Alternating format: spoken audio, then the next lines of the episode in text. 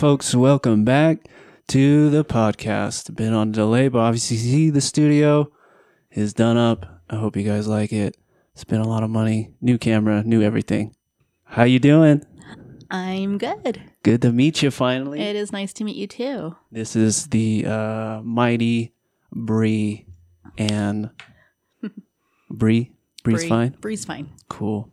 Cheers. Thanks for coming on. Yeah. the- Thanks for by the having way, me. these are waters. Sober here. Ah, So where are you from? Um, I grew up in Hawaii, in Honolulu. Yeah. What brought you here to Utah? Um, I went to BYU. Really? Yes. Dang. What's it like going to BYU? Um, it was not my favorite place. No. I felt just really out of my element. Um, grew up in the church back home, and I had the whole dad was bishop, mom Yours too, huh? was Relief Society What? president, like the whole thing. And um, when you you know have parents that are holding callings in the church like that, people know you, and you get accepted to BYU. Like you don't say no to that. Right. So um, I think a lot of my life was kind of just doing things that I felt expected to do. So, like, I went to church with my family. I had to make them proud. So, I went to BYU, whether I wanted to do these things or not. In my head, it's just like the thing that you do. Um, and once I got to BYU, I had never felt so alone Really? in my Even- life. Were you pretty how did your parents come about being members of the church? Um, I know with my mom, the missionaries had converted her parents Okay. in Maui. So she was, I believe, born into the church. My dad, I'm not entirely sure what his family's tie is to the church because Mhm. he wasn't baptized until he met my mom. But Oh. he met my mom at BYU Hawaii. So somewhere along the line, either my grand, probably my grandfather, got him in there, uh-huh. and some of his aunts and uncles were members of the church too. So Whoa. Dang. You didn't want to go to BYU Hawaii? everybody asks me that. That sounds really nice. That sounds Um, really nice. so I grew growing up in Honolulu, um, very much a city girl, and to us in Hawaii, like if you're a city girl, going out to Laie feels Uh-huh. like it's so far away, and it feels like country because there's no mall, there's oh no, no. shops, no there's mall? nothing.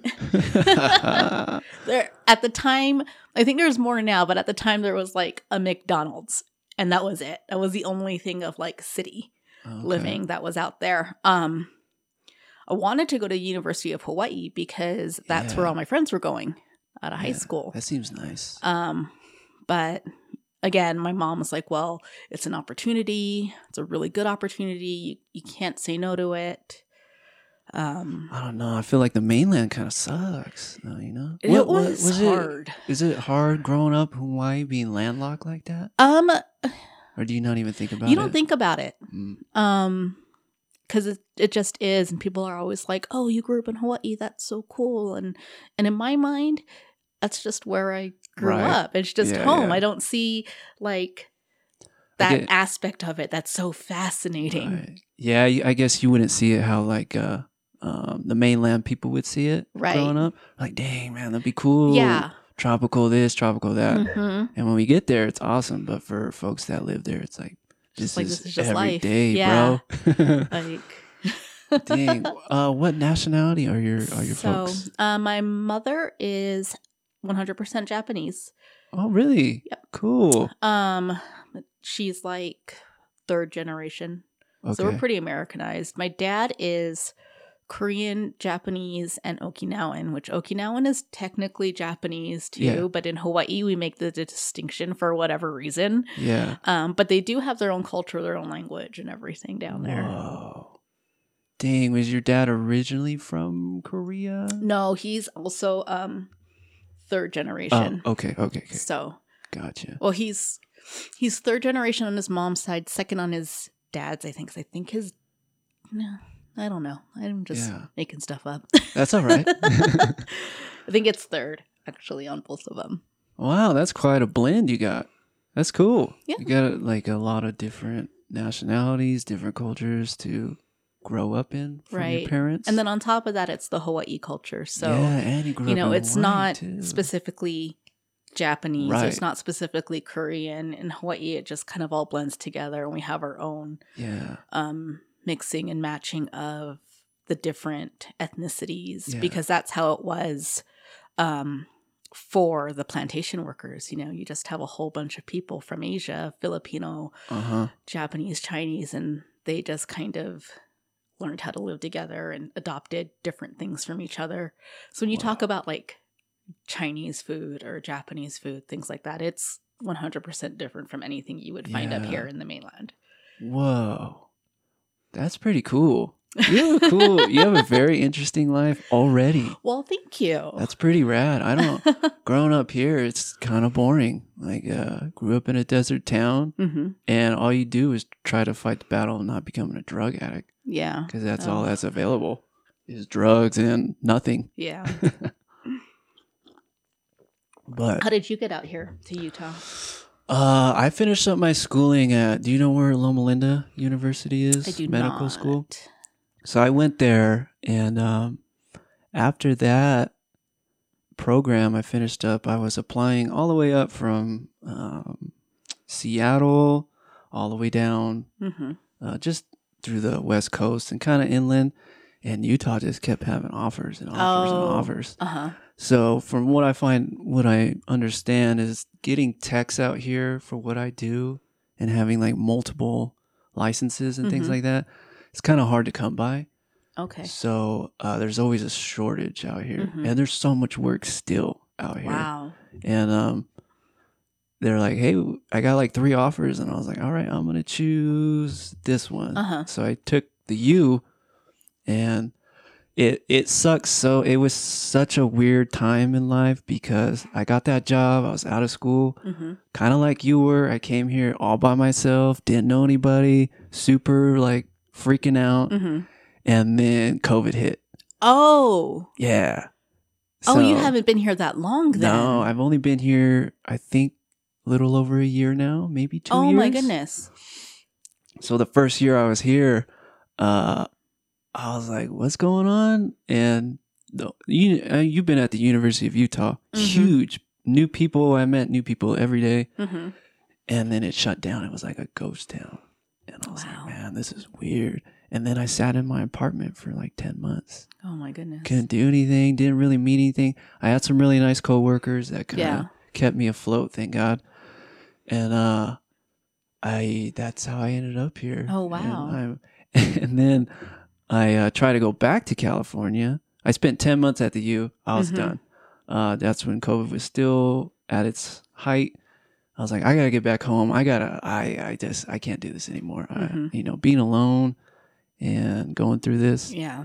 mentally it was ugh, i thought that was it i thought for sure i was to check out and um so i made a dumb move i went back to california spent two weeks there hmm i was like uh this is a bad idea and then i came right back here i got a job actually at one of the one of the three offers i originally got i uh, interviewed with them again hmm and they're like this is our offer i was like i'll take it Yeah. I'll take it. This is um, at a standalone ER. I work by myself.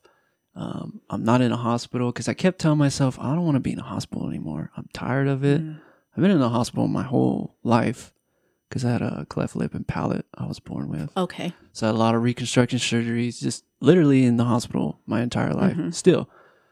And I was like, I gotta get out of the hospital setting. hmm And then I finally found uh, this place is perfect. Oh, awesome. So, but yeah, it, it was scary and probably scary for you coming from Hawaii, all your family, and Mhm. then moving to Utah by yourself. and at BYU, At I mean, a huge huge campus. culture shock. Yeah, different folks up I there. I mean, I go from, you know, there's Asians everywhere in Hawaii to there's like more than five, but it felt like there were like five of us Yeah. that existed in oh, Provo. for sure. Especially Provo. That's just all a bunch of white folks hanging Yeah. out. Well, and then so I my first roommate, she had been up at BYU for the summer term because BYU, and I don't know if it's still like this because this was 20 years ago, but um, if you didn't get initially accepted, you could come in and do like a summer term and then Okay. get accepted after that. So a lot of the girls on my floor had done that. And so they already knew each other. Ah, And so before I even get there, there's these cliques yeah. that are formed. So I didn't really um jive with my roommate. We didn't really talk. We didn't really see each Ah. other. It just it I had a really hard time making friends. How do you think it's just because I'm not trying to sound rude, but the way you look, or And, you know, I- or is it just I've heard that from other people that I grew up with in Uh-huh. Hawaii. They've run into that issue. uh, Um I'd like to not believe that that's a factor. yeah? but you never hope not. know. right? I mean, um yeah, it's it's hard to say. Dang, that's tough. So they just kind of just you're just like, hey, and they were like, Yeah, I gotta go. I'm also really shy. Too. You're on Oh, here. You oh, ain't I too know. shy. um, but back then, you know, I was really shy, and it's almost. I think, you know, you, you make friends through elementary school, through high school, Mhm. and a lot of times for me, because we went to really small schools, um, a few of my friends were with me the whole time. Um, and then you don't think about having to make new friends right? because you haven't had to do that for years. Yeah, I get you. Um, and so getting out there and like wanting to meet people, it just, I don't know why I was so scared of it. Mm. But then I found the internet. Uh oh. how how old were you when you left uh, Hawaii? I was 18. Oh damn, that I could see why that would be tough, especially at eighteen. You're probably around probably some folks that are a little bit older, Mm-hmm. and they probably look at you like, Yeah. you're young, you're eighteen. Like, Yeah. I do it to younger people too. I'm like, okay, Well, you and know, then, let's let's calm down. Yes. and I had a boyfriend back home in Hawaii. uh, Um, but it was almost like I didn't have a boyfriend at the same time. Yeah. because he was so far away. And so I've got, you know, all these girls that are doing the Mormon thing and Uh-huh. they've got their boyfriends who are going to go on their missions and they're going to wait and then they're going to come home and get married. And I wasn't looking for one, so I wasn't, you know, part of Yeah. group dates or anything and um BYU's that's actually pretty funny. That's um where I stopped going to church oh, because all of a sudden I realized too, I don't have to if I don't want to. Ah, freedom, right? I'm not tied to mom and dad who are going to drive me to church and make me sit through all of it and then have to go home with them. If I don't want to go, I just won't go. Yeah. Dang, same. Uh, I know when I first moved out, I was like, I don't have to go to church no more. Right? Woo-hoo. we are now, from what I understand, church service is only like an hour, and you get to go home. yeah, I, I think a lot of it changed during COVID. Yeah, it used to be like three or four. it was hours. three hours. Yeah. You had sacrament Oh my god. and then like Sunday school, and then whatever, like young men's or young women's. It was a whole thing, and I don't know how I did it for eighteen years. Yeah, same. but um, I know that put a lot of strain on. I don't know if you experienced this, but it put a lot of strain on our family Mhm. because as we got older, we're like, hey, you know, we're getting at the age where we would like to go out on Sunday oh yeah, and like do stuff Mhm. and be outside. We couldn't even go oh outside. wow, And and mind you, we're starting to get like 18, right, and, like, 15. we're starting to get a little opinion and Mhm. like talk back. And my parents just not having it. And we, oh my God, I couldn't tell you how many arguments we got in, how many threats my parents told me. Well, then we'll just leave. Just get out Wow. of here. Or we'll send you to your aunt's. How's that sound?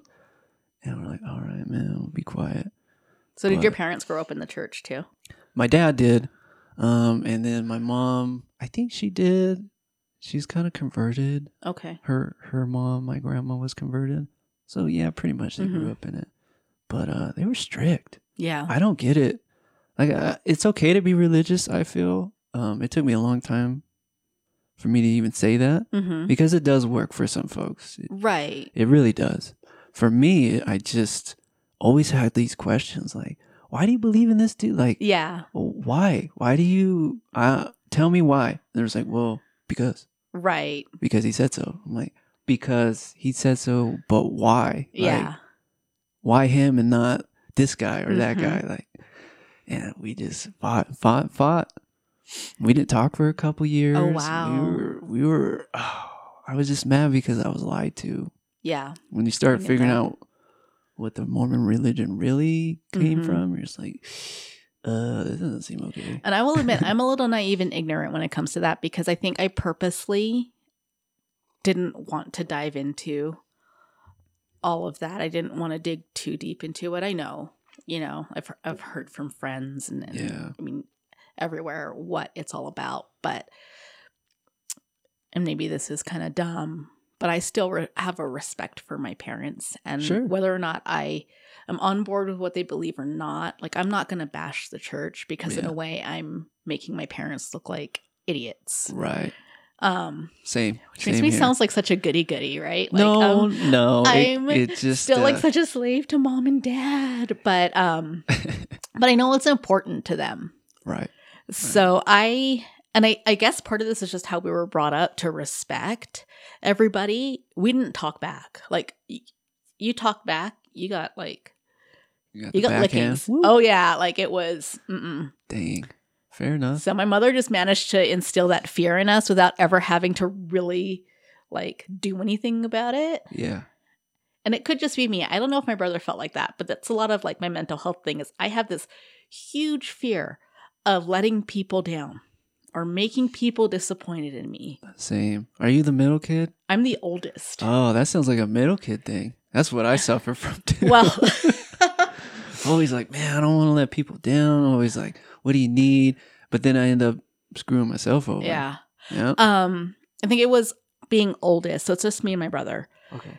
um well you're so good at this or you've always excelled in school or i i hate t- like saying this because i feel like i'm like humble bragging um Nah. but i always managed to set the expectation for myself really high and because i did that even a step down from that in my mind was a disappointment Ooh. it was like like you bring home an a or you bring home a b after bringing home so many a's and Mhm. the b is a disappointment Was that more personally to you, or did your parents express that? it was to my mom Ah, do you have like? Are they like traditional, very Asian No. parents when it comes to schooling? no Oh, okay. i mean it just but but because i was able to achieve all these things Sure, they had that expectation. it's like well she's already done this Gotcha. so like why why can't she just do that all the time Gotcha. Dang. and i knew too that if i didn't achieve that all the time then i was failing as a daughter or as a human or whatever Sure. it was Whoa. Have you um talked to her about that now that you're Um, older? you know it it's come up kind of in a weird passively aggressive roundabout way because we don't like to talk about stuff Ah. you know we're for a while like through my 20s when i was really into partying and stuff it was a very like don't ask don't tell relationship like they're not going to ask what i'm into i'm not going to tell them what i'm into like we both know Yeah. um but we're just not going to touch it because it's going to be uncomfortable for both parties um Mm. Dang. But um over the last few years especially as i've um gotten more into taking care of my mental health and focusing on like important relationships and things like that um we've had more conversations about it. It's become a little bit easier to talk about and be open and i've kind of just decided i'm gonna tell mom what i tell mom and open that door and that's just who i am I'm very blessed though that regardless of everything that I've done, you know, after I left home, Mhm. for as much disappointment as I felt like I had given them, Uh-huh. they still accepted me and loved me through it. I know that there's stories of people in the church that the minute that they, you know, want to step away and have their own life, they're disowned. Oh yeah. Their parents, you know, just completely cut them off. And through everything, my parents have always just been like, "Be careful. We love you. We don't agree with what you do, what you're doing, but Sure. we can't stop you either. But we're not going to just leave you." Yeah. Yeah, I've heard those stories too growing up. Mhm. Like so and so did this and now they don't Yeah, their parents want nothing to do with them. Like Mhm. over that? yeah, Just because they didn't like I don't want to go on a mission. Well then you can't Yeah, be a part of this family. It's like, huh? right. This is, this is very like uh counter counterintuitive Exactly. what and you you guys think believe. that's absolutely not what the church teaches. I'm pretty sure nowhere does it say if your kid wants to do this, they can't be your kid anymore. Right. Yep, I know. Um, my brother, my older brother, experienced that. Um, they they were tough on him. He was the oldest, and Mhm. he, he was a lot like you. Had a lot of pressure put on them and a lot of expectations. Mhm. I would hate to be the oldest. I feel like the oldest is probably the roughest place to be. It's hard. Yeah, You're the one that's supposed to take care of everything. there's a lot of expectations. you set the bar. Like, look at what your older brother did. Look, right. what, look what your older Ex- and sister you know did. what? I do feel bad for my brother for that because he got a lot of, oh, you're Brienne's brother. Oh, you're, you know, he was he was identified. We went to the same high school and that's how all the teachers saw him was, oh, you're Brienne's brother. yeah. He wasn't ever himself, and I think it helped him a lot when I left. We went to a small, small high school. When I graduated, there were 144 students total between 9th and 12th grade. There were 36 in my graduating class. That's it? Yeah. 36? So I mean, everybody knew everybody. Sure. I mean, it's an island. Eventually, you're going to know. Well, yeah, but also, I mean, you talk about other high schools. I mean, Sure. Yeah. you've got yeah. hundreds of students graduating. Graduation ceremonies take like three hours just to get through names. Wow. Dang, that's tough. I didn't know you had uh, experienced all that through the church, too, with your Mhm. folks. How did, what's your dad's take on it? Is he a little He's more? oh my gosh, I'm such a daddy's girl. Hey, It's fair awful. enough. Fair enough. Like, to like, oh my goodness. I mean, he's always just been. He he loves me. Just so much. I you. would probably like. Well, it's far reach. Murder somebody, and he'd be like, "Okay, we'll figure it Oh. out." all right, we'll, we'll get you all to. right, um, cool. Let's make a plan. So he's Um, he's a good dad then. He's a great dad. Yeah. Um, I've always been really close to him. Um, actually, so so I had left BYU in the start of my spring semester. Okay. So I was there. So they do winter and spring, and then they have a summer. oh, that's nice. So, um, it, I was there through winter. Um, broke up with my boyfriend right before Christmas because with the internet, I brought that up earlier. I started like you know chat rooms and meeting people and getting attention Yeah. from other guys, and it was it was satisfying. Sure. So I was like, Yeah, I don't want to be with um my boyfriend for the rest of my life. I think I'm too young to make that decision right now. Yeah.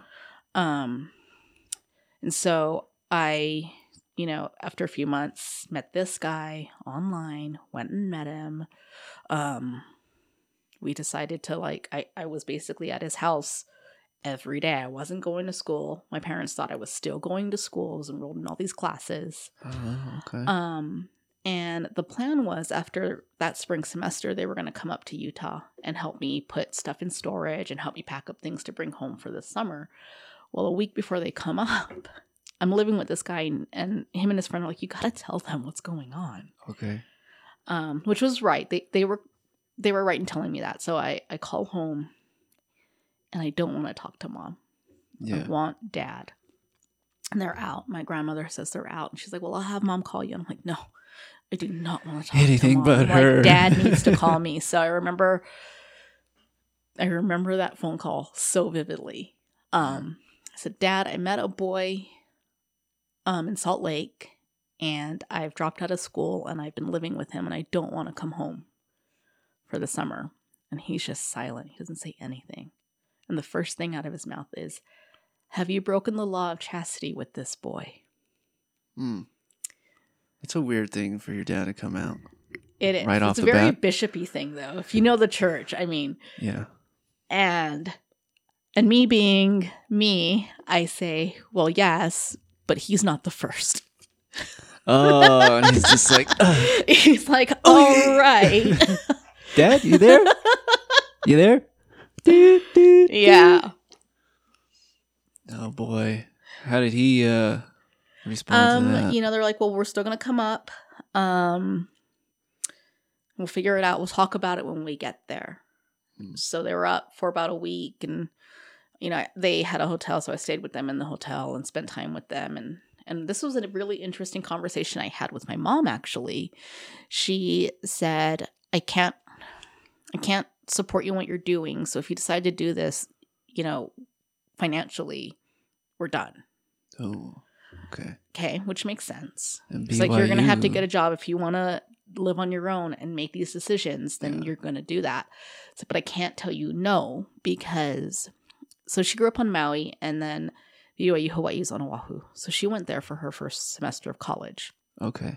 And she told my grandmother she didn't want to come home, that she wanted to stay on Oahu for the summer. My grandmother made her come home. Well, Maui's just what like right it's just a hop. Yeah, it's, I mean, I think it's like but forty it's like minute ocean. flight. 30. 30. 30 if that like the, by the time you reach altitude you're already making yeah, your yeah, descent yeah. um but she swore to herself that summer that when she had children she wouldn't do that to them oh, and she kept that promise to herself wow! Isn't that crazy? Like your mom went through that, then you went through i that. know and my mom being the strict one and for her to have told me that story and said well you know i I get it. i can't make you yeah, do what i want you to do Whoa. that's wild. And then what? What happened? So you spent you were eighteen, and then Mhm. you spent a semester. Were you nineteen when you met this dude? I About think i had not turned 19 yet but i would have turned 19 And then not going to school anymore. hmm I got a job at Staples. Okay, you got a job. Fair enough. And what was the big reason you didn't want to go to BYU anymore? Just, just like I think I just didn't want to go "Ah." to school. Yeah, it's hard at that I mean, age. it's tough to be committed. like- and my first experience with college is a whole bunch of religion courses Right. that are, you know, part of the cri- part of the curriculum, and I didn't know what I wanted to do, and it just seemed like a waste. Like I ju- And I just I had done so much. It felt like so much school, which is not more than the you know normal eighteen year old has done yeah, going through high school and everything, but I had studied so hard for for most of my life at that point. I had, you know, been all about academic achievements and I Mhm. think I just I didn't consciously make this choice, but I just was done yeah, with it. yeah. I think the- world needs to be more um, aware of that for kids Right. um, because high school is a drag. Like I hated high school. Did you? This is so dumb. This is it was such a big waste of time because really it's you're just hanging out for four years. hmm You feel like it feels like prison. You got, you know, you get to take your lunch, then be back in class Uh-huh. here, and it's like, well, we're just setting people up it for this weird thing that a lot of kids just don't want to do. Yeah. And it's not because they're lazy, it's because high school, there's nothing like you get those few students who are like thriving and like, I'm going to this college and that's what they want to do. Mhm. But the majority of kids are just like, I don't know, man. Yeah. Like, most of them are really want to learn trades or Right. something fun, like, because they're still in that mentality of like, I mean, we've been in school for this long and you Mhm. still want me to keep going Right. at 18 when we're told we get to do whatever we want. I don't know. I I just feel like um, culture wise, we need to shift high school and make it more meaningful. Like I Mm. feel high school should be where you do get your associates, yeah, and then Your if you want to go to college, all right. that makes sense. I feel- yeah, And I think, I think too, you know, I brought up I went to a tiny school. Yeah. Now all of a sudden, back to feeling that, like feeling alone.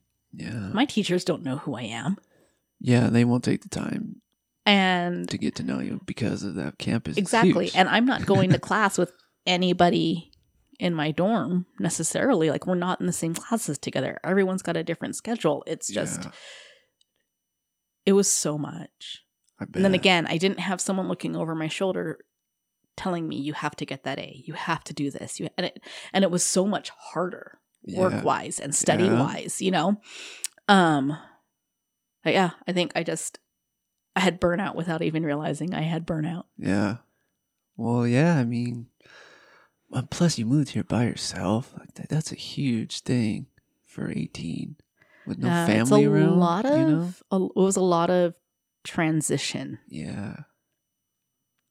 with Dang. very little support. Not to say that my parents didn't support me, but there's a difference between someone actually physically being there with you to support you and then, you know, a phone call every week. Yeah. Well, it's it's true. It's different too. Like they're not available to you Mhm. either. You're like, Yeah. I'm gonna go see what my parents have to say. No, Right. Not really. Mhm. but you didn't even have like uncles or fam, which makes it just like really, really difficult hmm to kind of navigate without anybody like, no, go this way. Right. So yeah, I totally get that. So you're working at Staples, Yes. 19, not going to school no more. How'd you? And then this dude, how old was this dude? Was he in school or He is was that how you- 21. No, he was not in school. He was like a manager at a Fuddruckers. Fuddruckers. I know what that is. Is that a restaurant? It's a restaurant. It's like a hamburger restaurant. So no, Exciting. he he was from Texas. Hey. Um, looking back, I don't know why, but I think we can say that about a lot of past relationships. Oh, sure.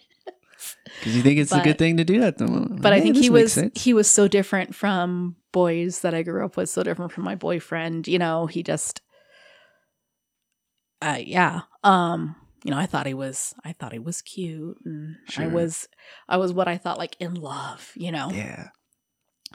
um, and he was a recovering alcoholic.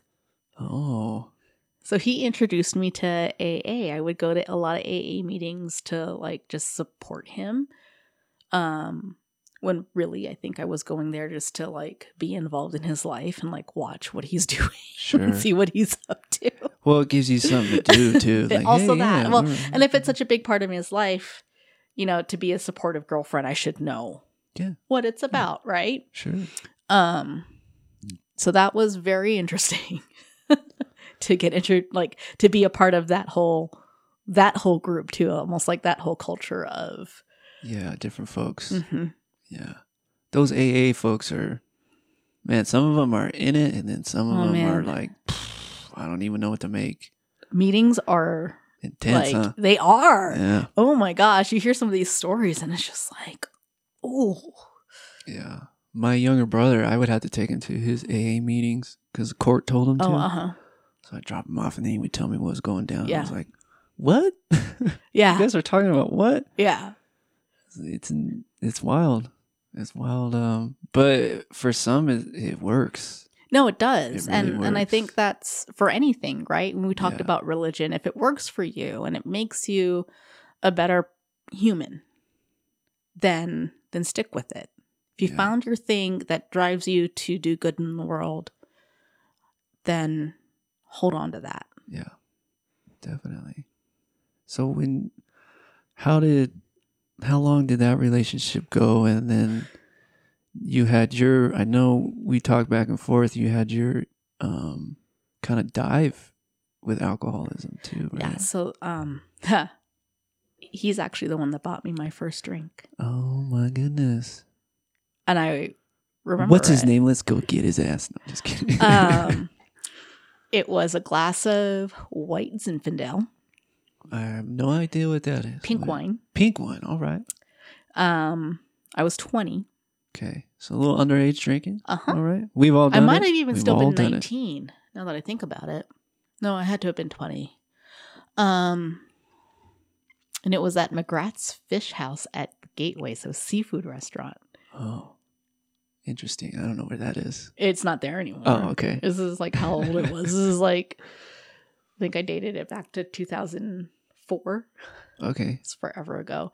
Um, and I was like, oh, this tastes pretty good. And then he's like, well, let's go get you more booze. And I don't know if part of it was like he got to drink vicariously through me Sure. in a sense. So then I got introduced to wine coolers. So, you know, good Bartles and James Fuzzy Navel, which I don't even know if they make those anymore. Or like some, you know, yeah. bottle of Boone's Farm. Yeah, or, like Boone's Farm is super classy around. over here with the drinking. My first go. Um and I didn't do it a lot. Sure. We made a lot of frequent trips to Wendover, so I was doing a lot of gambling Oh, underage as well. But that's where I learned I can get drinks for free there too. Yeah. So I mean it it wasn't a huge party thing because you know him and his friends didn't drink, but it was just kind of something I got introduced to it and and it was you know it felt it felt kind of neat to be buzzed. I don't think I ever Mhm. really got super drunk um with him. We were together for just it would have almost been a year. Hmm. And I broke that off. A kind of the similar thing with my high school boyfriend. I didn't want that for the rest of my life. I didn't want to Yeah. make that decision that this is going to be the one for the rest of my life because I was 20. Right. Yeah. And I'm awful at story because this guy, this hot guy at Staples would come in and like Ooh, hit on me. Staples and then he finally like asked me out for coffee and I was like, I can't, I have a boyfriend. Like, I'm Uh. sorry. He's like, Well, I'm sorry too. And I'm like, damn it.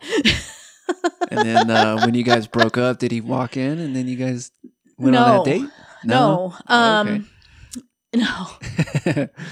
So we had this tiny little apartment um, right across from Liberty Park. okay. And he actually shacked up with a woman that moved in next door. Oh no. So I had to see him every day still. What? And How then awkward. he knocked her up. this dude is something. So Dude it was just a weird, like, I wasn't, I don't know how I was really upset or just, it was just a weird situation to be in. Yeah. Like, not only is my ex boyfriend living next door with some woman who was Uh-huh. older that lived next door, but he's also like knocked her up. Like, I don't even understand. how does this happen? Dang, I don't know how that happens, but it happened. It did happen. Yeah. Interesting. But it's so interesting that he, being a recovering alcoholic, knows exactly what alcohol can do and then go ahead and introduces it to you hmm and buys it for you. Yeah. And, you know, I would hate to be that one dude that introduced some and their lives just tanked, Yeah. you know? But it, it, I don't know. That's crazy that he would do that. Mm.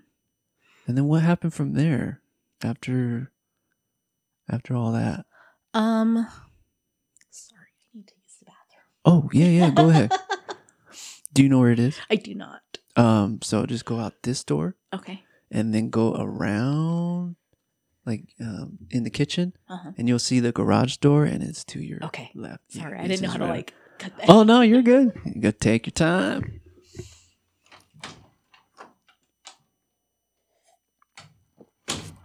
Well, folks, I hope you guys enjoyed it so far. We're still talking. We got a lot to talk about. Um, Bree is a very, very great guest. I'm happy to have her. I hope you guys are enjoying it. Hope you guys enjoy the new studio for those watching it on the YouTube channel. And if you're listening to this, um, go check out the studio and the new setup. Let me know what you guys think. Um, obviously, let me know what I could do better.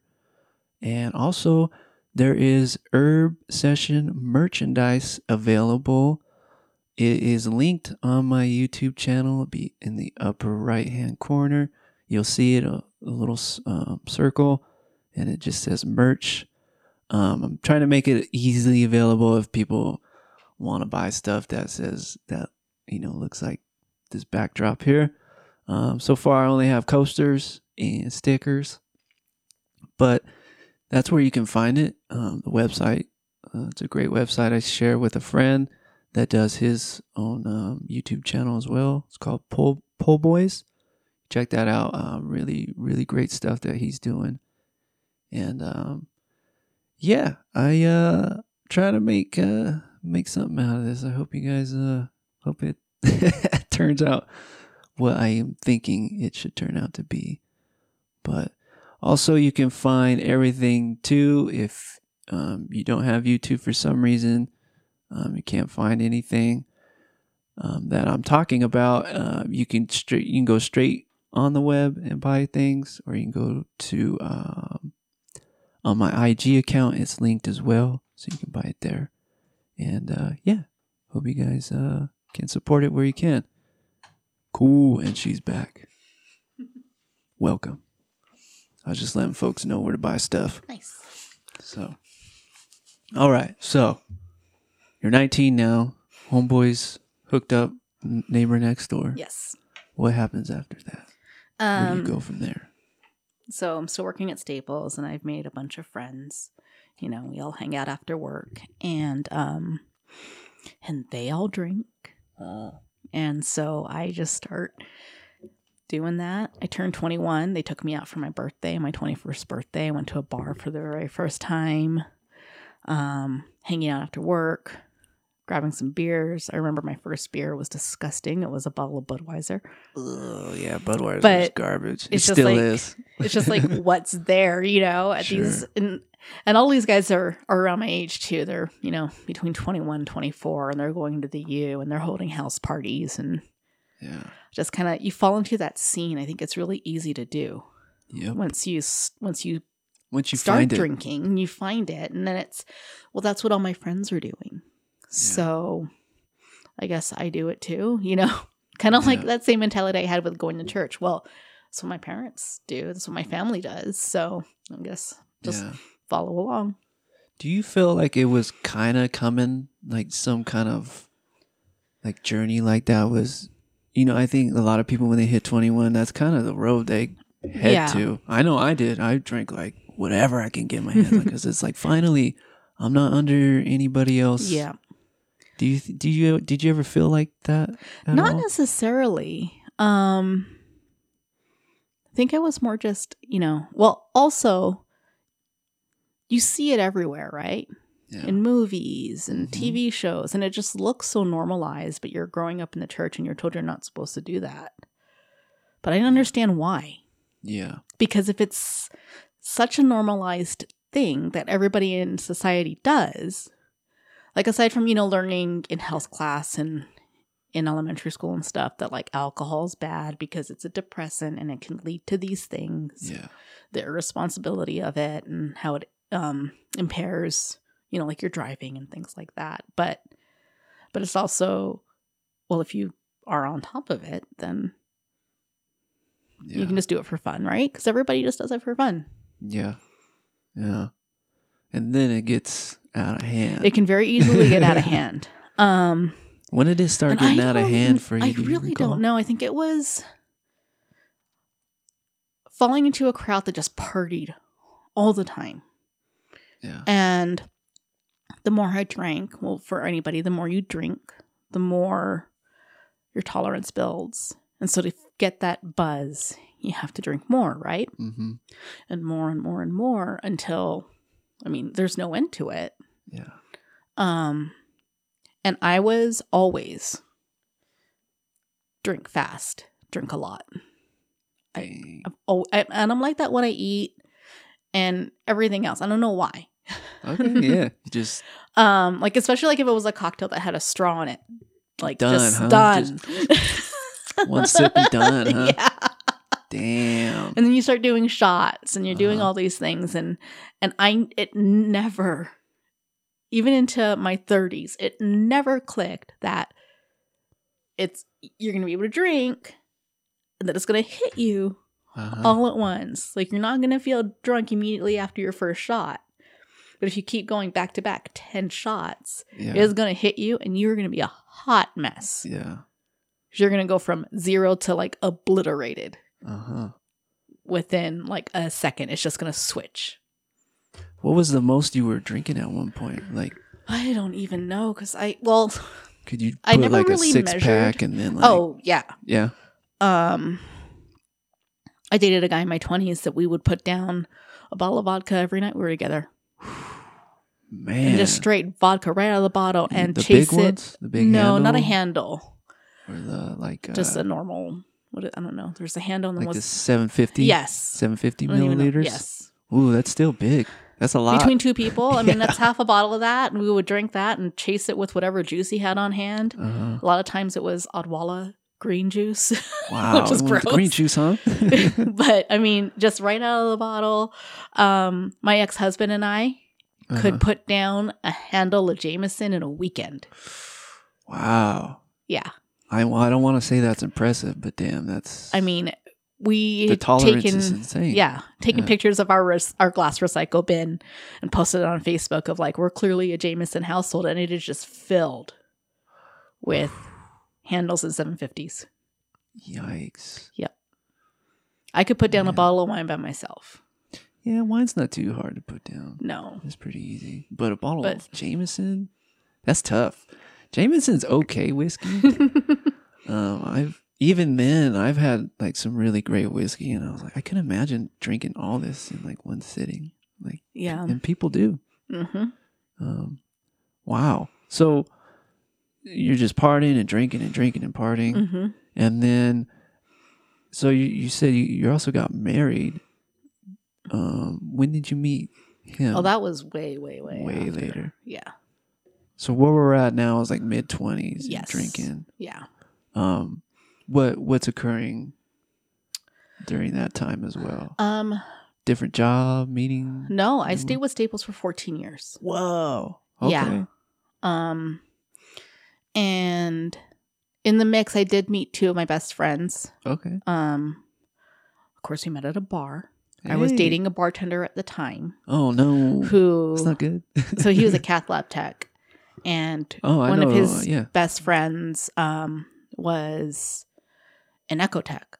hmm And so I met her through him. She was going through a divorce at the time too, and they were like really hanging out. Um, so I met her, and then through her, I met my other friend. We went to the three of us went to Regina Spektor Don't know concert. is. Oh, She's I don't know actor what that is. or a, a musician, and she's very acoustic, plays the piano. Okay. Um, and it was at the in the venue, which has been called so many different things. I don't even know if it's called that anymore. At one point was called Bricks, but it's over like west of the Gateway. Yeah. I don't know. what.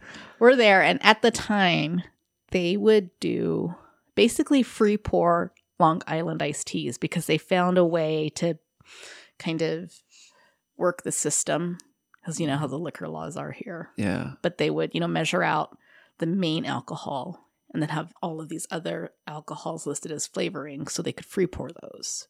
Oh, Dude, these huge ass Long Island iced teas that are like this big. Yeah. Yeah. I go through at least two before the concert starts. So does Evelyn. We're fucking wasted. Whoa. I just said fucking, and I don't know if I can say that on your podcast. Yeah. Yeah. You can you can talk however you want. um, and show starts, and about 20 minutes in, security comes up to me and Evelyn, and they're like, You guys need to leave because Uh-huh. you're being too loud, and the artist has requested it. So Regina Spektor kicked us out of her concert. We did it. So we're, We're like, famous. we're like, fine, fuck it. We go back to the bar and meet these two lovely ladies, this beautiful lesbian couple. And they just buy yeah. us great vodka shots for the rest of the concert. Oh, no. Are you were are you when you were drinking were you a pretty uh mean drunk? I was a fun drunk Fun? for a good portion of it. yeah. Um, in the beginning, I, I was a fun drunk. Um,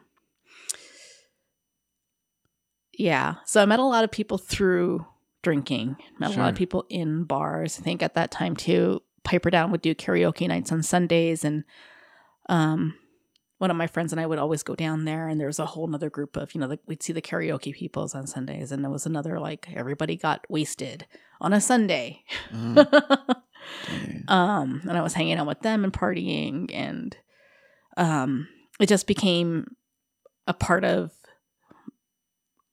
my life in how i had fun yeah, you know i couldn't go out and do something without having a drink in my hand sure.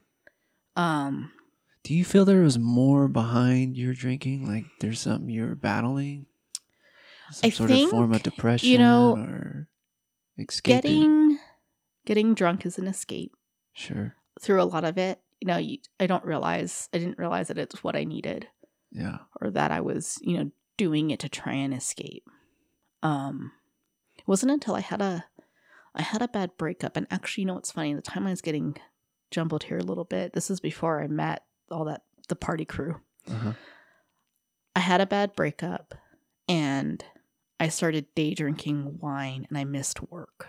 Ooh, day drinking's bad. Yeah. And it was just, I was so sad. It was the first time I can actually remember like sad drinking, like using Like alcohol crying. and- as yeah, yeah.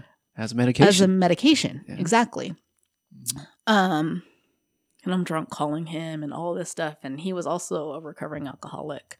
His sister worked up at uni, so they drove me up to uni, and I, you know, drunk, lied my way through. No, I'm not suicidal. No, I'm not this. I'm fine. I'll stop drinking, whatever. And so I Sure. get sent home.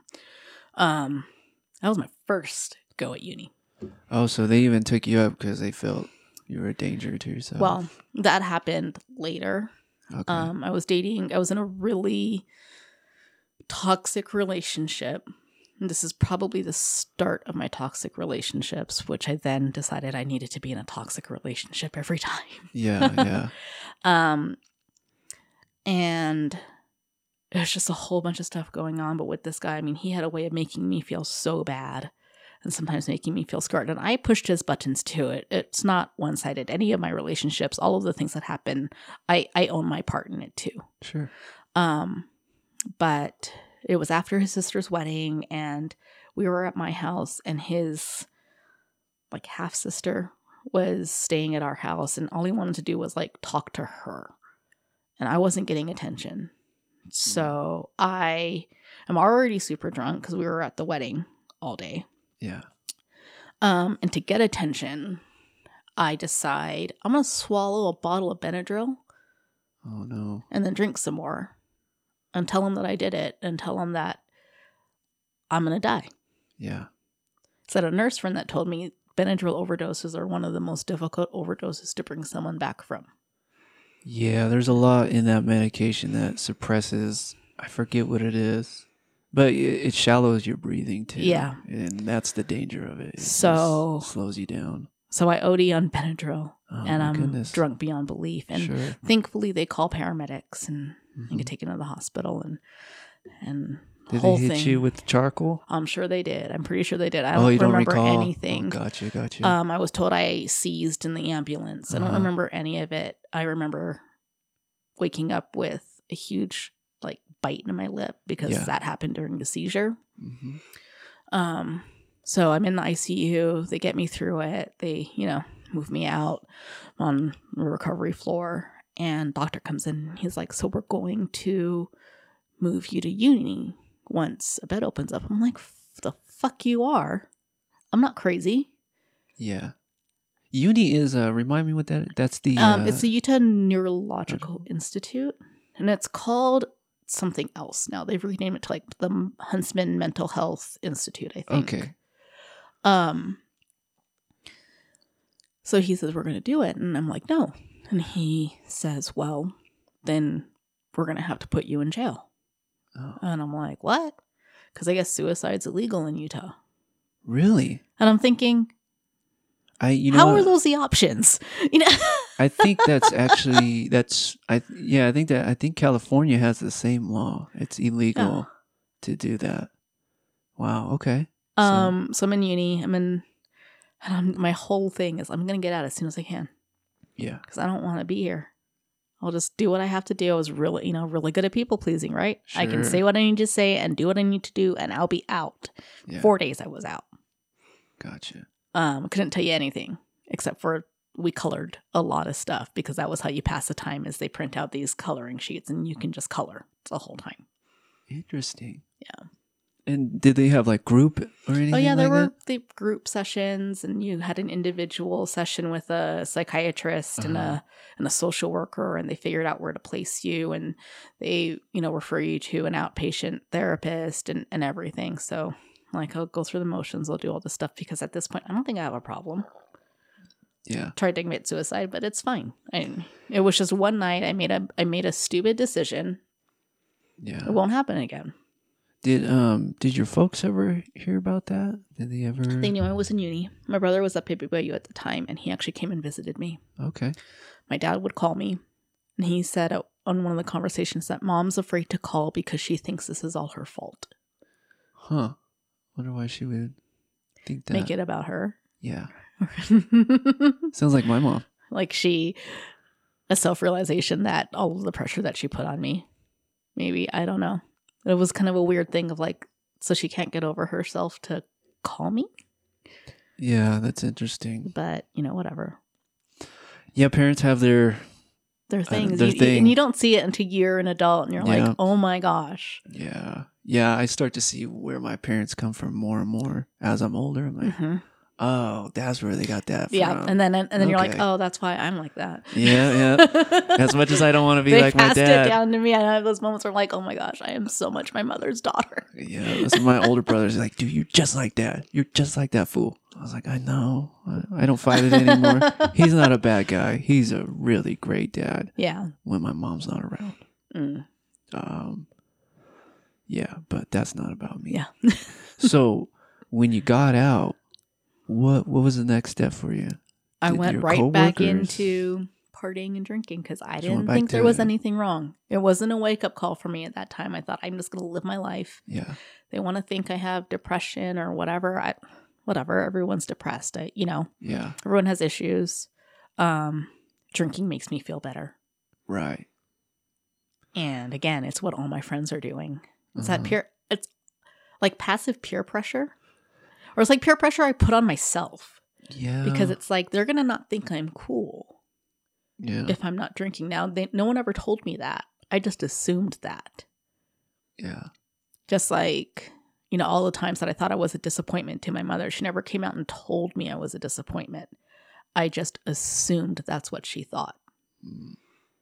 So there's a lot of uh I don't want to say childhood trauma, but there's a lot of like psychological Oh yeah, um behind it and I guess the drinking started to like kind of show what was really going Mhm. on. and then that's how I was meeting more people. Yeah. No, I'm meeting. I'm single because I break up with that guy, and now I'm meeting people in bars, Yeah. and I'm meeting people Feel everywhere good, you're I go, happy, and I'm dating these guys. And, Sure, yeah, yeah. You know, people think I'm fun when I'm drinking, Yeah. and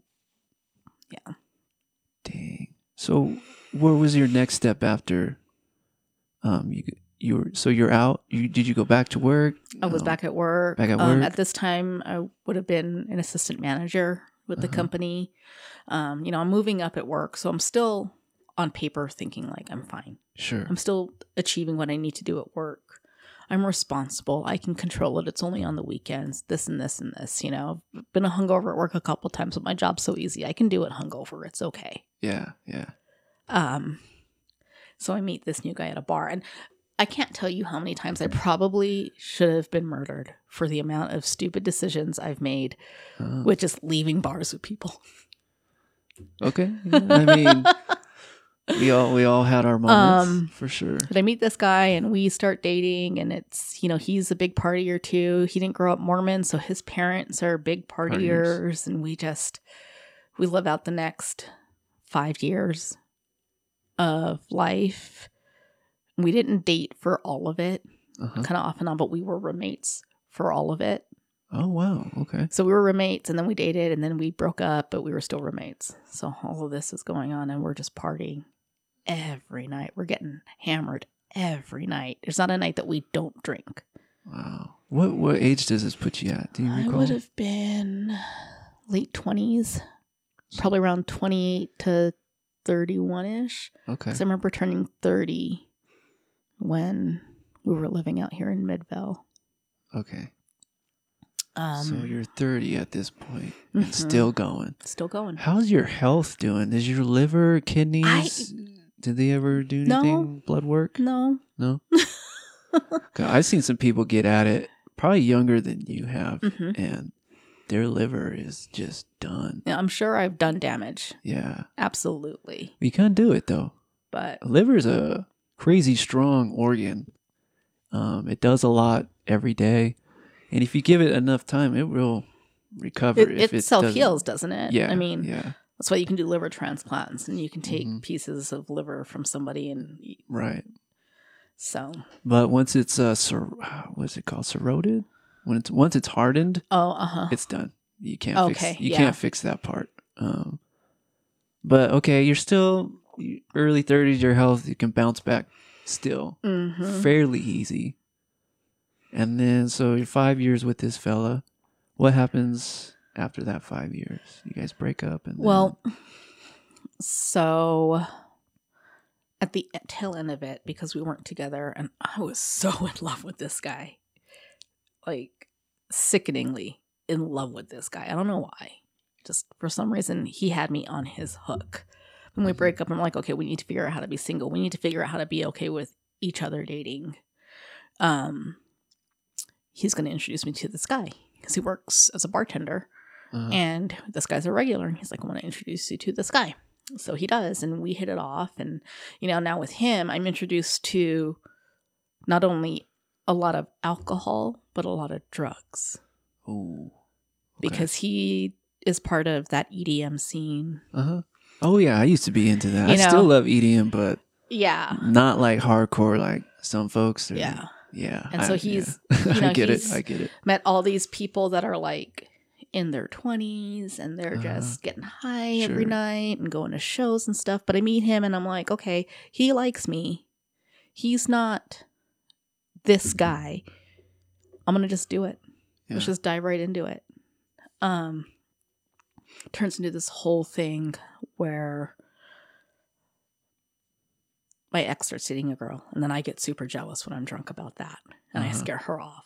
And then he gets super drunk because he's jealous about me dating this guy, and Oh, it just turns into this whole boiling pot of badness. yeah, Yeah. to the point where like I have to call the cops on him. He gets evicted, all this shit, Whoa. and now I'm stuck with rent by myself. Uh-huh. on this place. Um but I'm now with this new guy who we make the decision to live together because he's got a house out in West Jordan. So I end my lease. And now I'm taken care of, right? Because I've got a guy with a house. Yeah.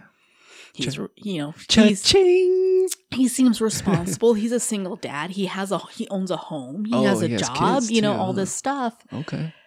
Um, and so this is the ex husband. Oh, so this is the one you end up marrying. Yes. Okay. And now, when you guys were dating, are you guys before you even get married? Are you still doing like drugs? Oh yeah, On top of that, we're partying. I, I, I kind of start pulling what- him out of that Okay. Okay. because I'm looking at him and he, three years older than me, four years older than me, and so he's almost forty, and I'm like, dude, what are you doing? Uh, You know, like it was just, mainly out uh, of possessiveness and jealousy because I don't want him hanging out with these half naked twenty year olds. Sure. Yeah. Yeah. Yeah. I, that's all, yeah. That's all you and see. he's drunk and high, and who knows Uh-huh. what the fuck he's gonna do unsupervised, drunk and high. Sure.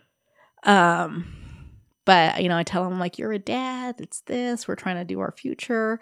You can't keep going out to raves all night, not come home, or not tell me where you are, or leave your kids." Or, and his kids are are teenagers, like thirteen and fifteen at the time. So it's not like they were little kids, but still, I mean, what kind of example are you setting for Yeah, them? And They're watching. I'm doing all this, saying all these things to him. So he kind of pulls out of that scene, but that doesn't stop our drinking. You know, we're not going out, but we'll stay in and get hammered. Man. And some Well, nights it was great, and other nights it was not. Yeah. You know, we either because I would I I started as I got older. I was either a fun drunk, or I was I was a fun drunk until I wasn't Oh. a fun drunk. Like fights and stuff like that. Like Hitting. Mhm. Did you guys ever like? We never went blows. Never went blows. That's good. Um, Shoves. no, Okay. Good. it never got violent. That's good. Um, it did with the guy right before him at one point, and this was early on, and I don't know why I didn't end it right when it happened, but I'd been through some some physical abuse in relationships, some sexual assault. Oh, You know, I talk about how I'm I shouldn't have been murdered. Well, you know, other things happen Sure. when you make choices to just go home with a stranger. Yeah, I can Um, imagine. But I remember one night we were drinking, we got into it, and he just chokes me out. And he says, I would have hit you too. I don't know what I said. I got lippy. Oh man. Yeah. Was he choking you out to like hold you back from doing something, or you no, just I just said something that pissed him Ah, off. Okay, okay. Next thing I know, his hands on my neck, and he's just like, "I would have hit you too." Oh boy. And you think like someone who's insecure. You don't talk about victim blaming. Uh huh. Yeah, I already felt like in every single one of those situations, I of course deserved it. and that one, I deserved that because I got lippy. So he had every right to to fight back, however he decided to. And if I hadn't gotten lippy, this wouldn't have happened. Um, we got on a huge tangent there. I, it's just uh, it it's wild that you think that oh well I did it so I, de- I deserve it like that you know And it goes back to you know we're always going to dial back to that people pleasing thing. yeah If I do something wrong that is no longer pleasing to the opposite party, then any consequences, any negative consequences that come from that, it's my fault because I didn't do what I should have done. yeah. Damn.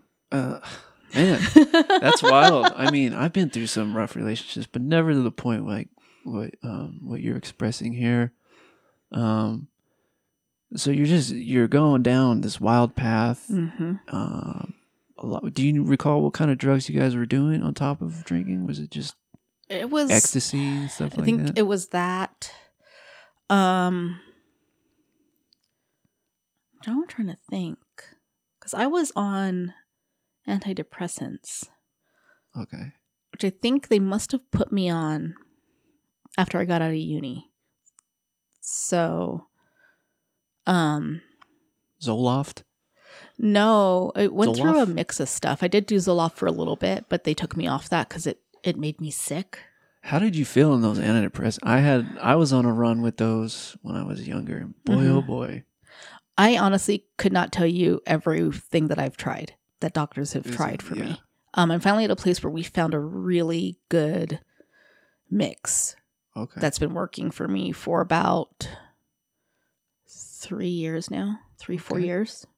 Good. Um, but I mean, I was going through all this, and that's the other part is I'm drinking. There, you know, you're not supposed to drink. No, not on those. That I'm escalates. just like whatever. Like, Yeah, what's it gonna do? Um. So.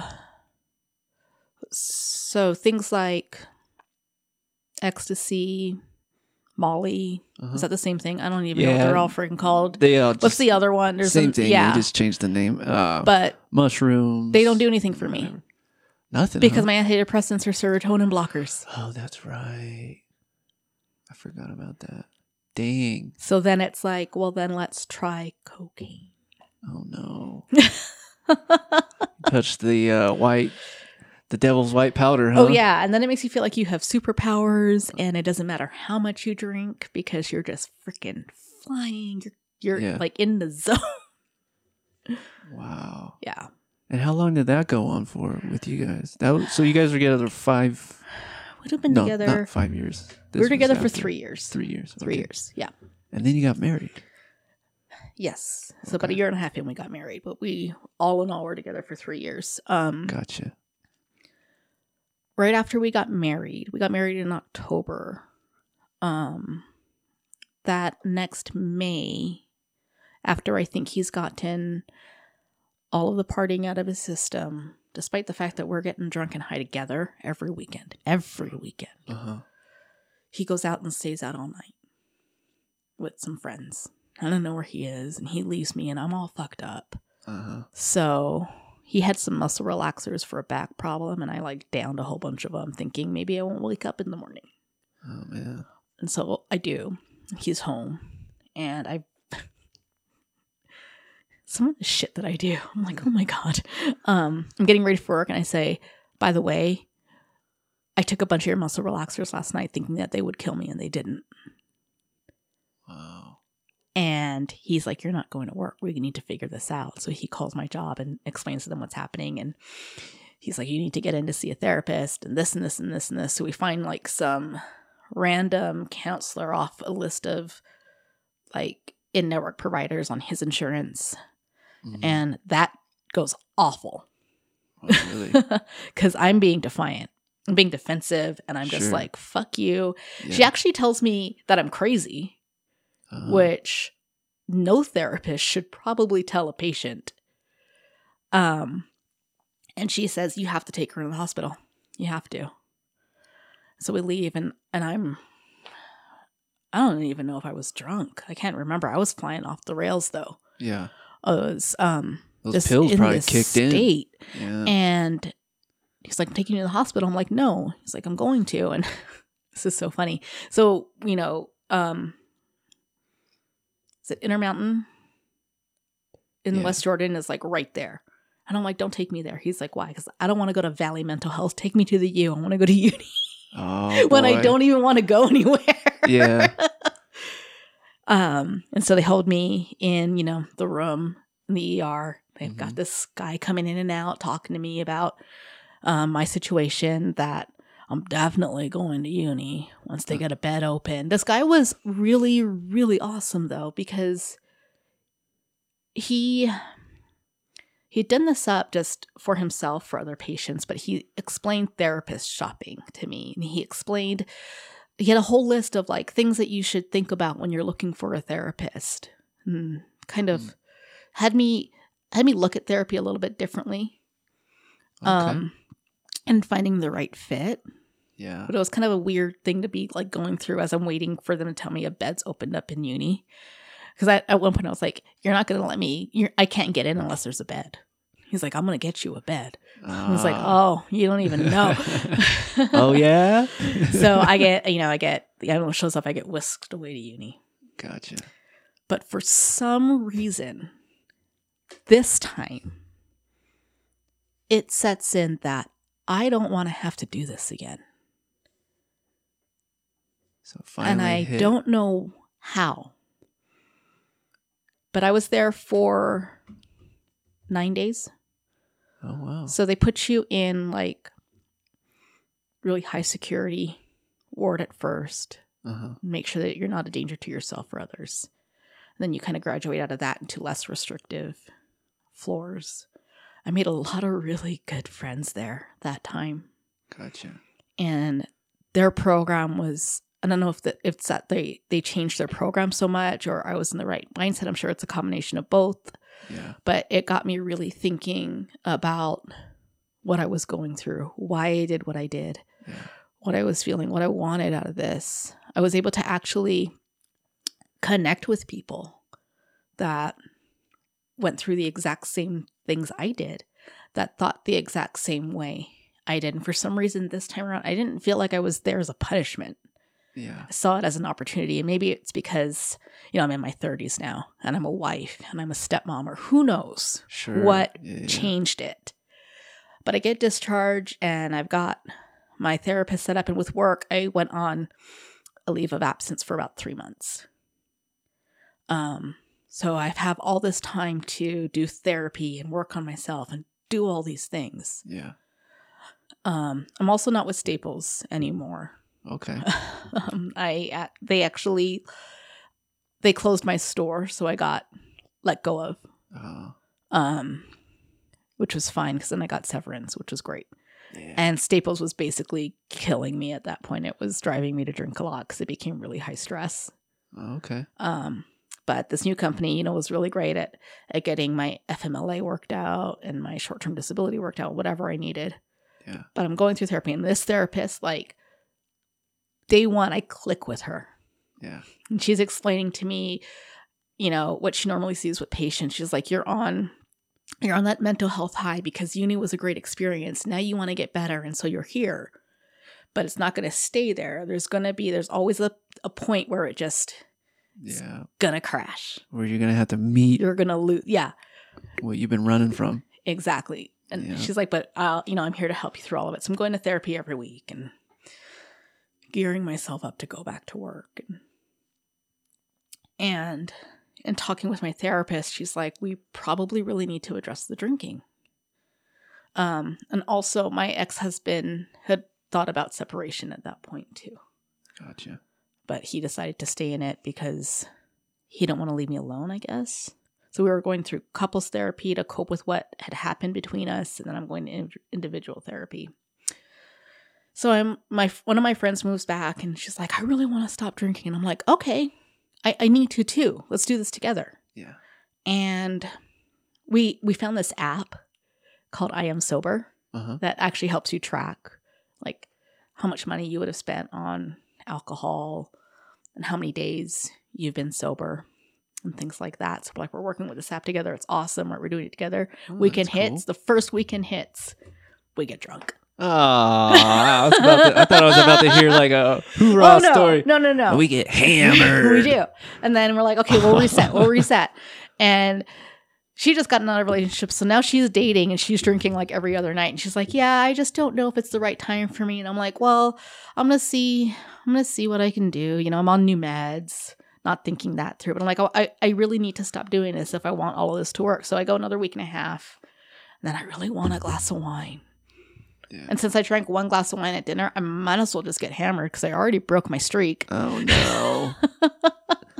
so the mentality there is I still messed up, so might as well. I mean, I might as well just steer into the skid, right? right. If I've already messed up, I'm not going to make it worse by drinking more tonight. yeah. So I, I spent like five months of starting, stopping, starting, stopping, starting, stopping. But I got sick after like one or two drinks every time, Mm. which I'd never had that before. But I thought I'll just power through and I can still, you know, drink. I can drink socially. I can drink responsibly. Sure. um it wasn't until so my sober date is October 12th, 2019. And I was in Vegas with my friend that was that started me on the not drinking thing, that was still drinking. Gotcha. And we went to go meet another friend who had gotten sober about 6 months before I did, I think. Um to do one of those mud girl races. Okay, Like obstacle, yeah. you know, we're like, Yeah, yeah. oh, we're, we're BFFs, we're gonna do this. And and it's in Vegas. So when you sign in, they give you a beer, don't they? fuck yeah. Yeah, yeah. I heard they. They're like, really here's weird. a ticket for a free beer. Yeah. yep. I never understood that, like that Tough Mudder stiff, and then afterwards there's like beer, pizza. Yeah. It's like, uh, okay. So I'm like, Makes it's no free. sense. I might as well, you know, Sure. Lisa and I will have one before um before we go and it'll be fine. And I throw up halfway through the race. Oh, so something's going on. Yes. Okay. And at this time my husband and I are trying for a baby too. So I get worried that maybe I'm pregnant. Oh, and drinking on top of that don't help. Mm-hmm. Okay. But that was when I was like, I I cannot anymore. And I think what really um, put the nail in the coffin was my husband. I, you know, we got back into town, and I'm like, let's do this when I get home. Let's go out and have dinner and whatever. That was the plan. But he's in a pool league at the time, and he um he's at the bar. Uh-huh. He's supposed to come home after his rounds. Well, he stays there two hours past when we were going to go to dinner. He oh, comes home lit oh no. and i'm just like i'm so disheartened because we had a plan and he again has chosen partying Uh huh. Did you start me. start seeing yourself in him a little bit? Like, a little bit gotcha. um that was the first night i was ever afraid of him physically Oh boy. because he didn't understand why i was upset i had no right to be upset that i'm just controlling and i'm just nagging and, and all of these things hmm Um, but this is also the next day. It's the first time that he actually he blacked out. and He didn't remember anything that he did the night before. So I was able to have a talk with him, and we we kind of came to terms and we started kind of figuring things out. So we you know continued couples therapy and and things like that. Um, but we were getting high every weekend, Oh, so I wasn't drinking anymore. what are you talking like weed or something like that? Coke. Oh, so you're doing coke I'm like now. being so We- open on something that's going to be on the internet. hey, some people need to hear it. Um, there's probably people dealing with things that are probably even more beyond what we're talking about, and probably don't even feel like there's any hope coming back from it. So to have you sit here and open up and express it, it's pretty powerful, and I appreciate it Oh well, greatly. Um, like I said, you can share whatever you want, and you don't have to share anything that you don't want to. So, so n- now we're not drinking; we're doing No. we're doing Yes. coke. Did you ever figure out why you were throwing up? no. No. You just I your don't know. body I- was It just had to like- have, looking back, it had to have just been the change in meds. yeah, Yeah. And by some, like, yeah, and by some, like, just for my health now to where I'm at, it just by some, I hate to say miracle, but something was like, my body was like, we got to tell her to stop. Yeah. Your body's pretty smart at doing that for So you. So let's figure out a way to make her stop. We know she hates throwing up. So Yeah. we'll push the throw up button yeah, little bit. every time. Maybe she'll get the hint. um so it's it's right before my birthday. And despite the drug use, you know, I'm pretty level-headed now um cuz I'm not drinking and he's still drinking. Um you know, he thinks I judge him for it or I, you know, whatever. And the whole time in my head too. And I had this thought when I got out of uni, and maybe this is why I kept trying to drink or kept trying to do things that were still part of our old lifestyle. Was what if he doesn't love this version of me? Ah, And then looking back at all my other relationships, what if they don't love the healthy version of me? Yeah. And I don't know who that is either. But we met under circumstances where I was fucked up. Right. And then I'm no longer fun anymore. Or I'm no longer, you know, at their mercy where they can manipulate me or whatever it is. I'm not trying to like make myself out to be like a victim, but it's just, it's an interesting thought Yeah. when you start yeah, to yeah. get sober and you start focusing on yourself and the mental health thing kicks in so so it's a weekend before my birthday this is right after the covid surge this is 2020 Okay.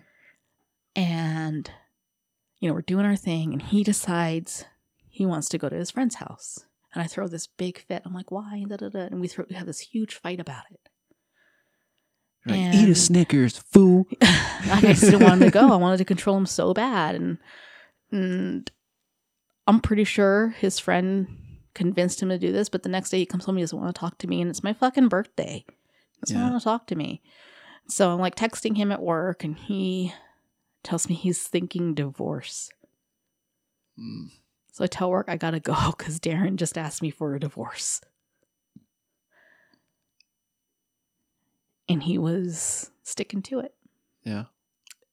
Did he ever tell you why he wanted a divorce? he just he told me at one point that we had problems from the get-go but he thought that if he married me they would eventually go away Mm. and in the year and a half we were married they hadn't yet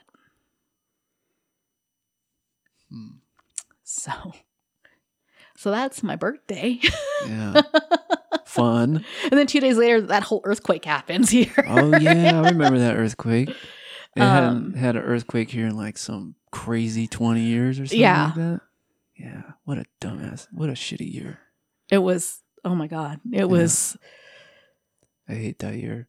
I do too. It was not a good year. Um and so, you're dealing with that on your birthday. I had Yeah. therapy too that day. So I go to therapy and I'm just like a mess. Um, you know, it just happens and I'm telling my therapist all about it. And she's like, oh my God. And I'm like, everything that I thought of, you know, I thought he wasn't going to love me anymore. He doesn't love me anymore, but I'm not super, like all these things, you know? Sure, Yeah. Um, so originally my plan was to move back home because I didn't know what I was going to do. Okay. You know, I can't live at that house anymore. Yeah.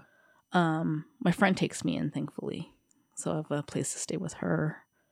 Nice. um, and it just all kind of i knew i i d- figured out there was no changing his mind yeah. It was really crappy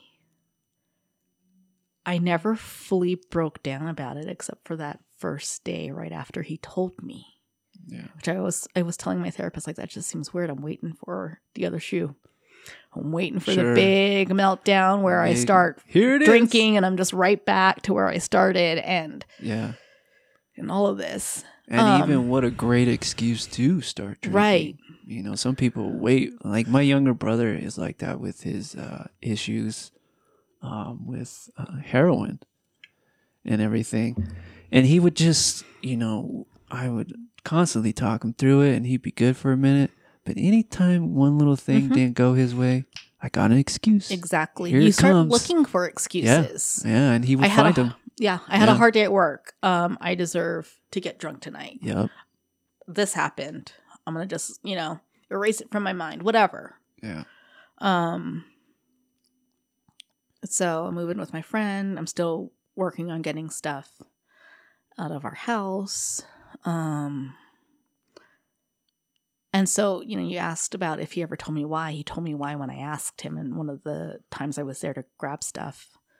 Um, he told me what he said that he thought it was going to go better, or that it was, you know, he didn't really want to get married in the first place, Huh.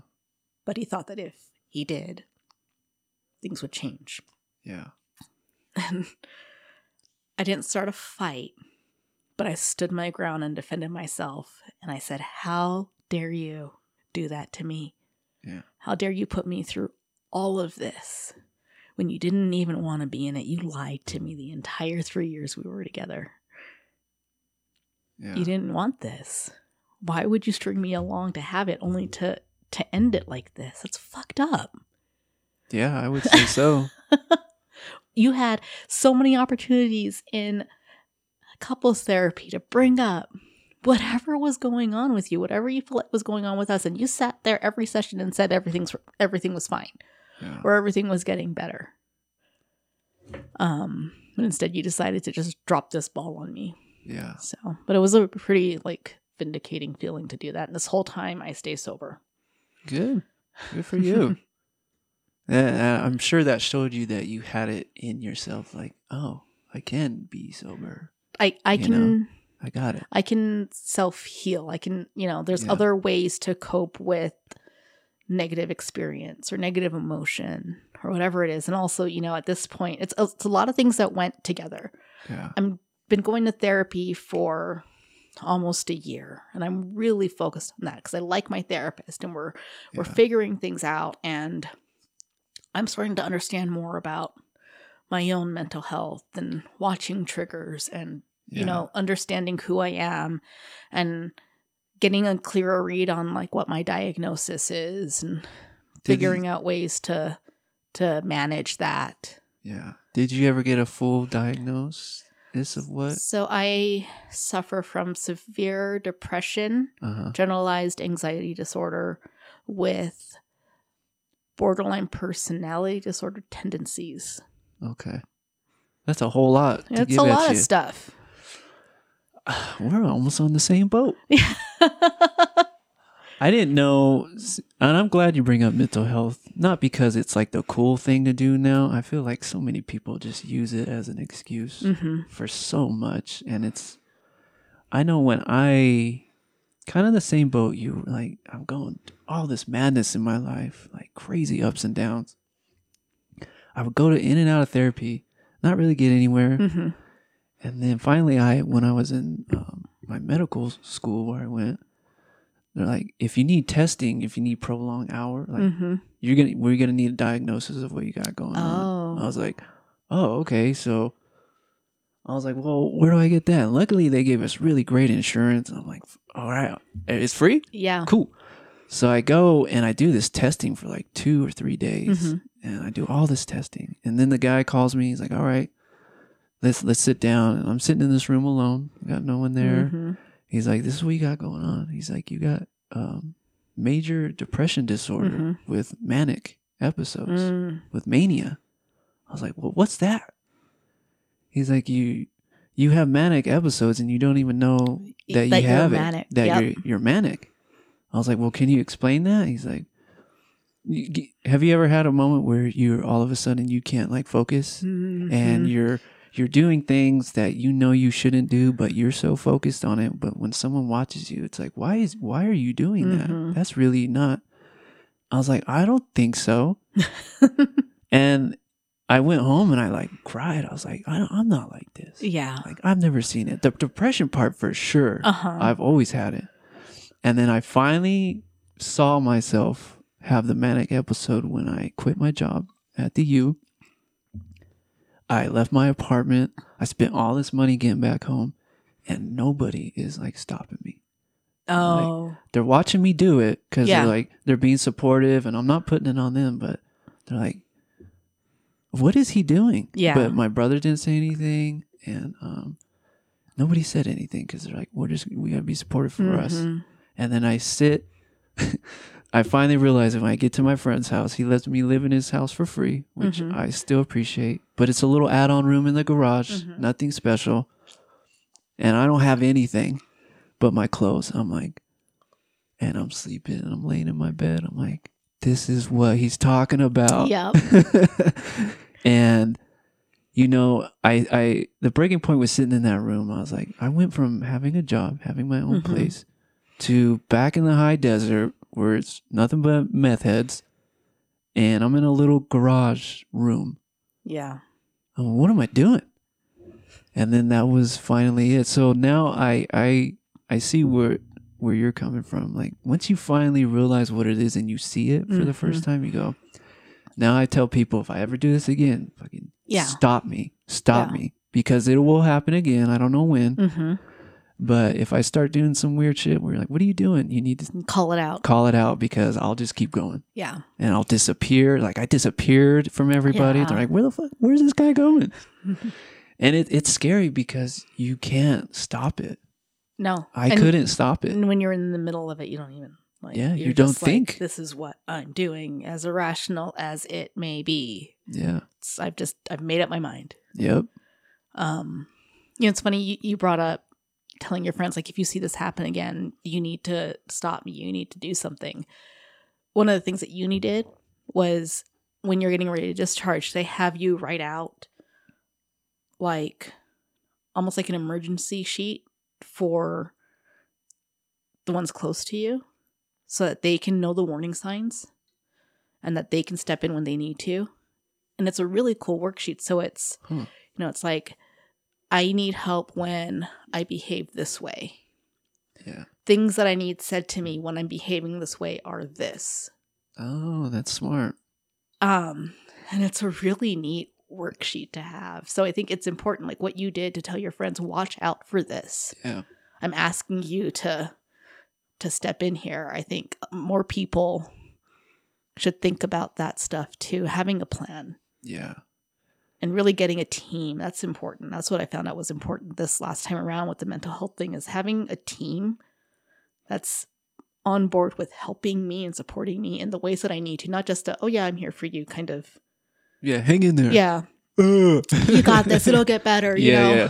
But people that are really invested in your well-being makes a huge difference and it makes Yeah. it so much easier to do things that are right for you.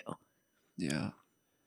Wow. That's that's pretty wild. Has there been any other in your family with mental issues that no one has That's ever talked about or brought up? Growing up Asian, you don't talk about it. Yeah, I know they don't talk about it. That's very weird and Well, you for don't them it's want to taboo. You don't want to burden somebody with your own problems. It's rude. Yeah, but have you seen the death forest in Japan? That's I that's know. poor people that could have been helped, but they go Um, take their lives out in the forest because of, you know, Yep. It's heartbreaking. There's no other way. It Yeah. just um my my dad has come out and said that he thinks he's depressed, but he doesn't know how to get help and I've encouraged him to, but it's I think it's a generational thing too. Yeah. Cuz they you know here we are 2022 still trying to fight the stigma around mental health. Yeah. Like our parents were brought up in the height of the stigma hmm around mental health of you have to just power through it. You have to be stronger. You have to fight it because it's not a real thing. It's just in your head. Yeah. I think that's one of the hardest things about it too to get people to understand. And it is very easy once you're aware of it to see the people who get it and the people that don't. Yeah. But to convince the people that don't that you are sick, yeah. that you do need help, that, you know, some days you, you try and show up every day, but some days you can't. Mm-hmm. I get Yeah. a lot of that at work. So like I've got days where I've had where my doctor's actually written out that, you know, I'm prone to suffer episodes. And if that happens, I'm incapable of doing my job. Mm. Um my coworkers obviously they don't know that because they have no reason to or right to. But, you know, there are days that I miss work and in their minds it's oh, she's just, you know, going through a thing. She just needs to get over it. Yeah. I think what you were saying um, earlier, I think a lot of people don't want to bring it up because, like you said, nobody wants to be called crazy. No. And I think that's why a lot of people just don't say it because I know if someone's, if that doctor were to be like, you're kind of crazy, I'm like, who are Mhm. you, bro? Yeah. Like, it'd be a different story. But I, I know I'm a little like, I have my moments Mm-hmm. um, but I don't like to think they're crazy. It's just really weird when, like you said, like if you don't, if you're not dealing with it and you're dealing with it and you start doing something like, what the fuck is he doing? Yeah. You know, it, it's, it's really out of your control sometimes. Yep. And it's scary that like when I saw myself go through it, I'm like, who the fuck was that? Like, how did it get to that point? who was that person doing that? That escalated quickly. Yeah. You know, I was like, I don't know who that was. That Uh-huh. wasn't me. I'm not like that. And it's weird. It's like there's, you know, like you said, there's like another person hmm that pops out once in a while. You're like, oh shit, there he is. I will say, know? since I've stopped drinking, I see that person less and less. Yeah. Yeah. I know, uh, kind of same here. The more I, I don't, I know when I was younger, I had a drink, but it never really got out of control. Mhm. But it did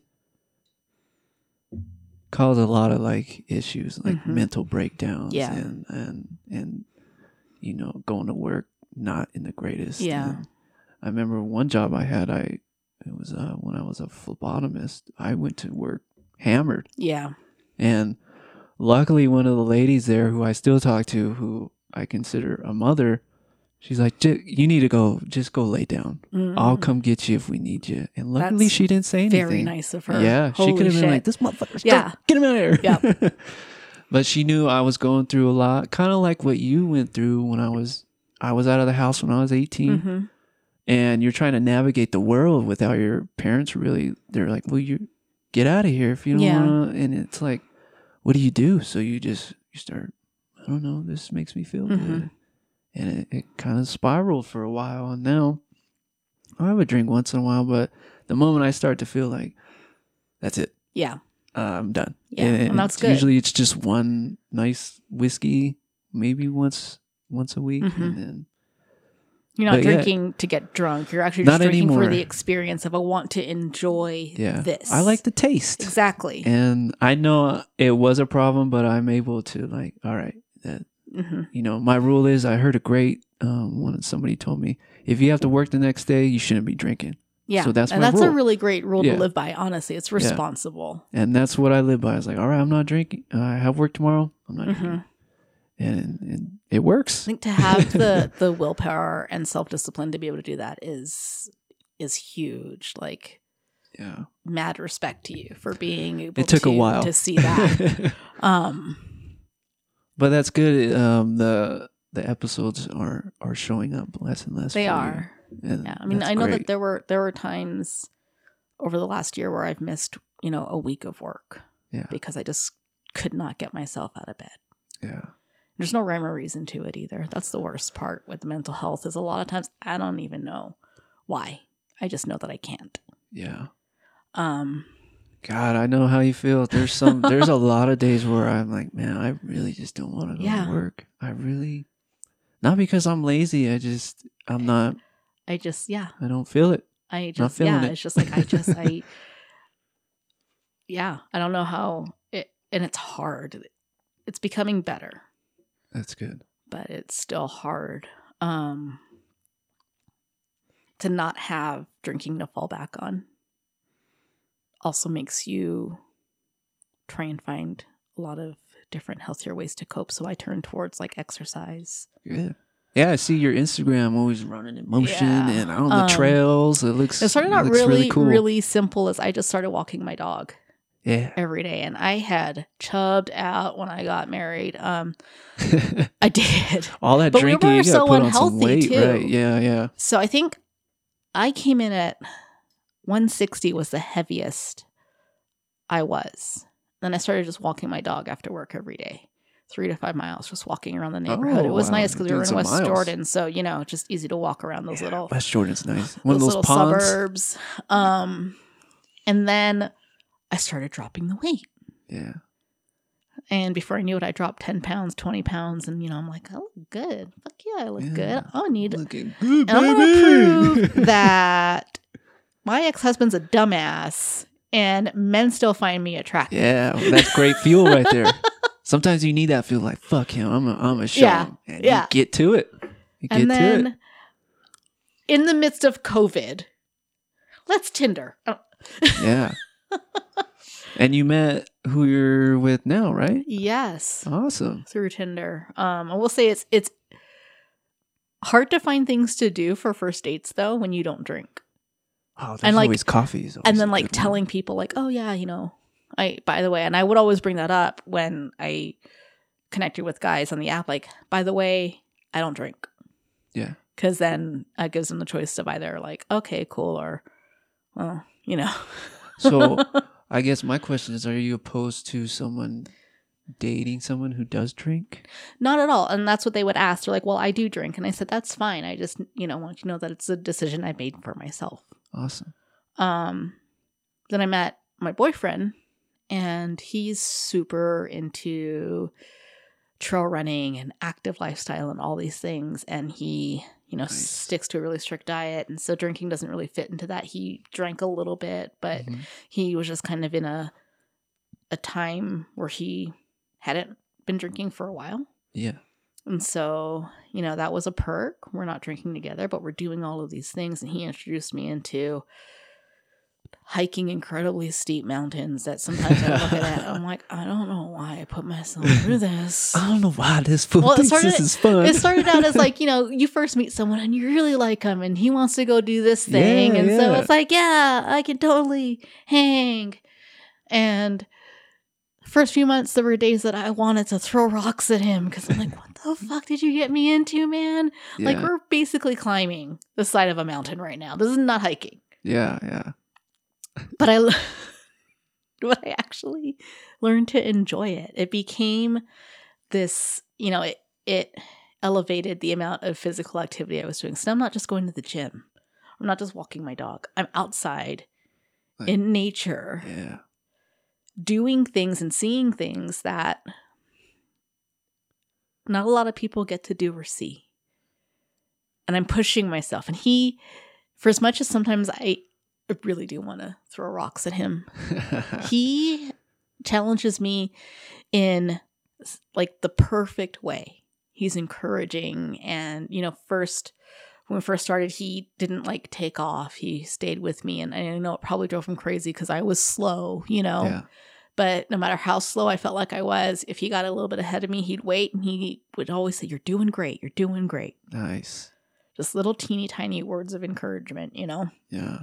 Um, and it's been a couple years now and I fucking love doing it. Wow, you guys have been in a couple years now. Um, it'll be two years in June. Hey. so that was the other thing that was crazy is, you know, I'm super cool.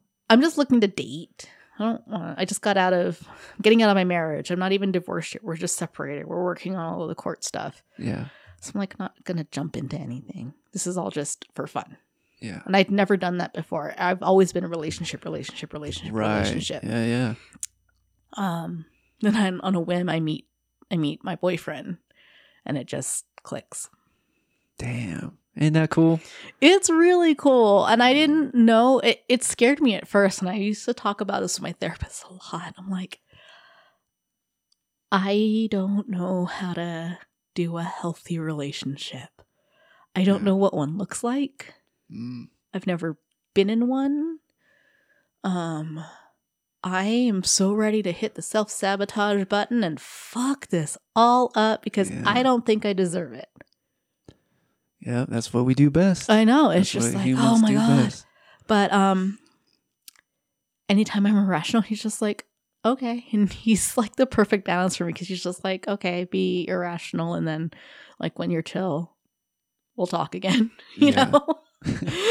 um, he doesn't get overworked about stuff. He doesn't create drama. And I've told him about some of my past experiences where, you know, all the men I date just think I'm crazy. And Sure. and he put a different perspective on it of like maybe all the men you date made you crazy.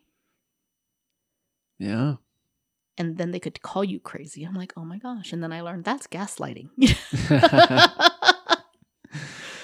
yeah. or they made you feel that way to control you. Yeah, human beings do weird things to each other for I don't know, really weird self gratification. It is it is weird. When you think about, you know, people that just go out and it seems like they're just on a mission to be horrible, grouchy, rude, bitchy people. Yeah. As I look at it and I think, you know, every day we wake up, we have a choice, right? How am I going to be today? Am I going to be negative and just angry at the world for no reason, just for the sake of doing that, and then using it as an excuse to treat people poorly? Yeah. Or do I want to go into my day and actually enjoy it? Yeah. Yeah. And I'm, I try to lean more towards the latter, Yeah. you know? Well, it sounds like you got a good set of uh what's the word I'm looking for? a good plan. You have good support. I think probably good support for the first time in your life. It Yeah. sounds like. Sounds like the guy you met is just right on target with exactly what you needed. hmm And um it's good that he encourages and not just like, come on, hurry up. You Yeah. Know, it seems, you know, because that could be this motherfucker would try to Right. rush me. Well, then, you know, it goes back to like, oh my gosh, he's going to break up with me because I'm too slow and I'm making him like upset or I'm irritating him because he hates slow people on the trail. And, yeah. but I would be open about it. And I learned early on that what he says is what he means. Yeah. What he says is what he feels. I have no reason to say differently. And I used to do that in all my other relationships. Like, no, I'm not mad. Well, you seem mad. yeah. well, I, you know, whatever. Well, are you sure? Like, and then I would just poke and poke and poke. And then, yeah, obviously that would piss somebody off if someone was like, whatever. Yeah. But my ex husband was really good at saying things were fine, obviously, and that things weren't fine. Yeah. So you're still trying to undo that. And But um, gotcha. just in getting to know him, he's not the type to do something he doesn't want to do. yeah. So every time that he invites me out on a hike, he wants me there. Nice. You know, Yeah, you guys look like you're having he a wants blast. to keep me in his life. He he truly wants to keep me in his life. So Yeah, you got the So dog out there with you. Now he um now he does just take off, Yeah. which is fine. Um because we've we've learned we've never had a fight. Yeah. Never, which is crazy. Um but we have learned that we get irritated with each other when we pay too much attention to what the other one is doing on a trail. Yeah. I think that's a common thing in relationships in general. Yeah.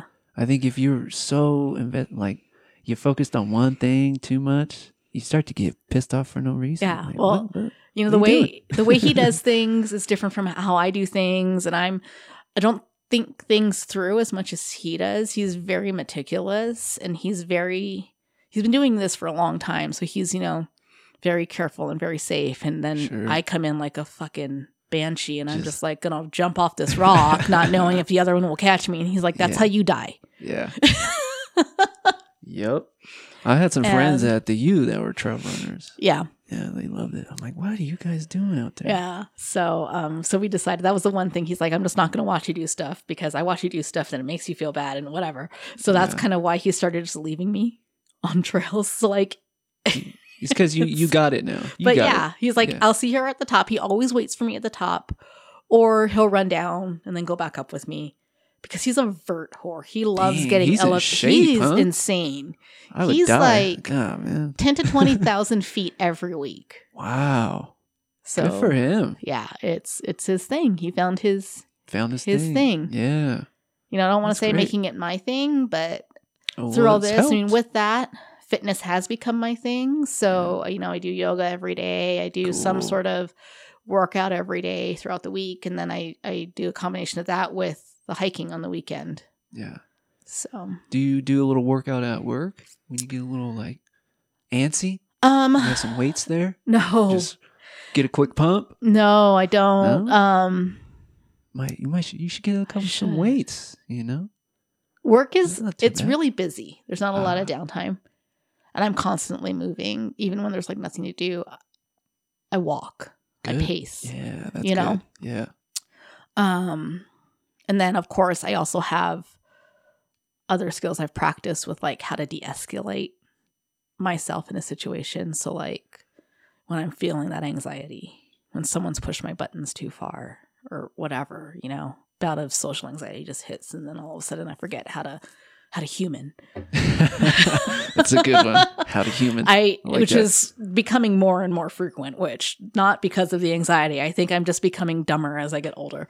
Um That's all I want to be is super dumb when I'm old. I Huh? like I sometimes I just like decide. Well, I don't decide, but my body decides we're just not going to function today. Yeah. We're just going to be awkward and knock everything over and run into shit and just yeah. maybe you'll die, maybe you won't. I don't know. you know.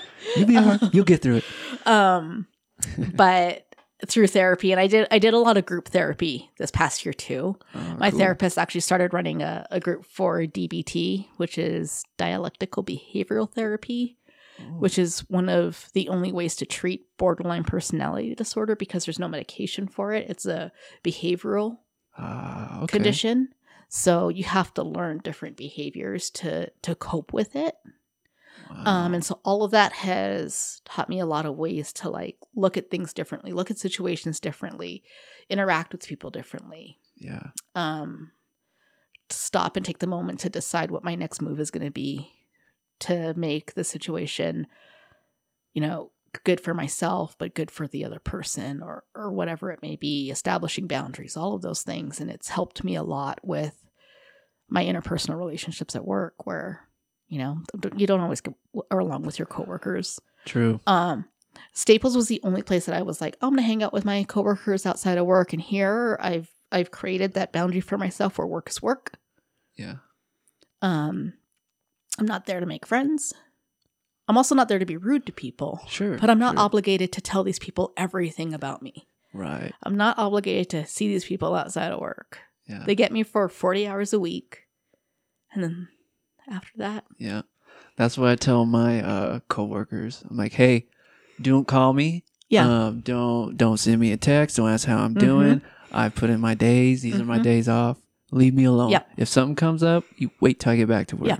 And they're like, oh, all right. yeah. It just know? establishing boundaries at first when you're not used to doing it. It feels so rude. yeah, you feel like, you're the total like jerk of the world. Like, world. oh my gosh, what's up I'm his an butt? asshole. but they need it because I feel like they're in the same boat when they're with their fam. Like some some there were moments where like, hey, you got to call someone. So I'm like, hey, you know, it's their day Yeah, off. exactly. They're with their family probably. I'll figure it out. hmm And just because I expect the same kind of respect, like it's his day Exactly. off, man. Like yeah. leave him alone. And that's what I don't. My coworkers are not like that. They're we're so opposite of each other. Yeah, it, it's hard to put that boundary between work because you're at work so much. and those you are. You're at work more than you are outside of work. those people become your family whether you like it or not. you know? Yes. You- and so yeah, they have boundaries. They're probably a little like offsetting to them. Like "Ah, At first, they're like, "Well, how dare she like not just do what I asked her to do?" Or how there have been. A, I've learned that like I can't establish the boundary just because of the personalities that I work with. Of like, hey, what you're doing right now is is triggering my anxiety. I need to ask you to stop. yeah, because they will turn it into well then i just don't know if i can ask you to do anything because what can you handle jeez, so you know and and that's been that's been difficult because it's like okay i just tried to establish a boundary and they didn't respond to it well. In fact they made me feel worse about myself so i guess i just have to be a doormat. Well no i don't. Yeah, but i can choose knowing what the outcome's going to be what the response Right. will be. I can now decide how i want to take on different responsibilities at my job and create a different pattern of how i do things so that they can see how i operate yeah. Dang, I'm glad you you're you're getting it all figured out. Is do you feel like I know we're gonna I'm gonna backtrack quite a bit. Do That's you, fine. Did you ever feel as a kid like there was something just a little like just off growing up? Like man, I don't because I look at my brothers and uh you know they seem Yeah. perfectly not they're not perfect no one is but like uh, you know they never had like the issues like i had and I always like, why am I so like bummed out? And I'm not Yep. really like, I don't like to socialize too much as a kid. Yeah.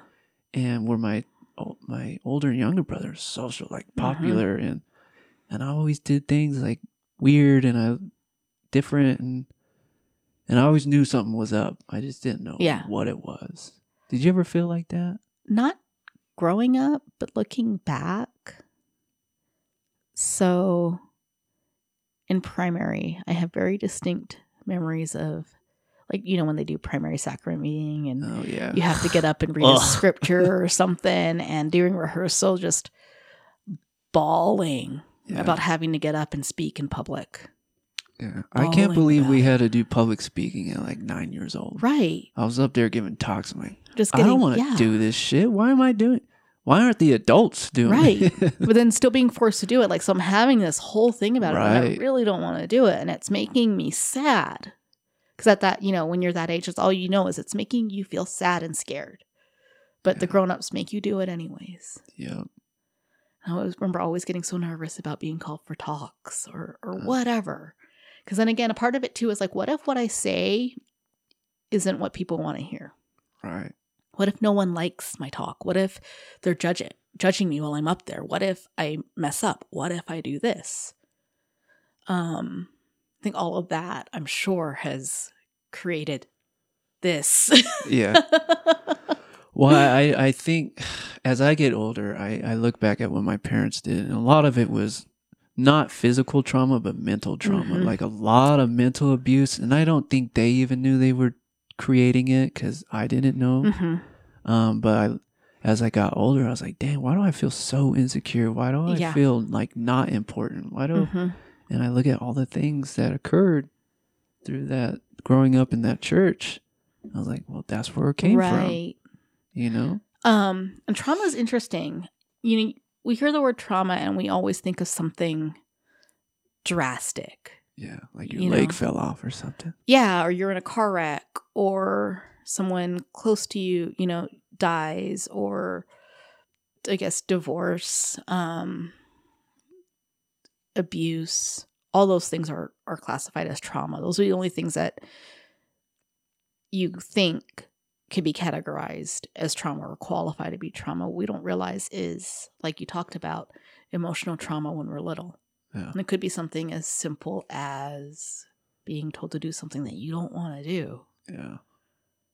Um, and we all have to work through that differently. And I remember telling my mom about trauma, and traumas are different for everybody. There's no there's no definition of it because it's all about how the individual feels, right? In the situation or how they remember the situation. Um, but the trauma is what builds us to become what we are and how Yeah. we think and how we act. And the patterns that we develop are based off of those traumas. Yeah. And it was really eye opening to me to learn that in therapy and then look back and see how all of these little, you know, and, and I'm fortunate that my traumas are these little things, Yeah.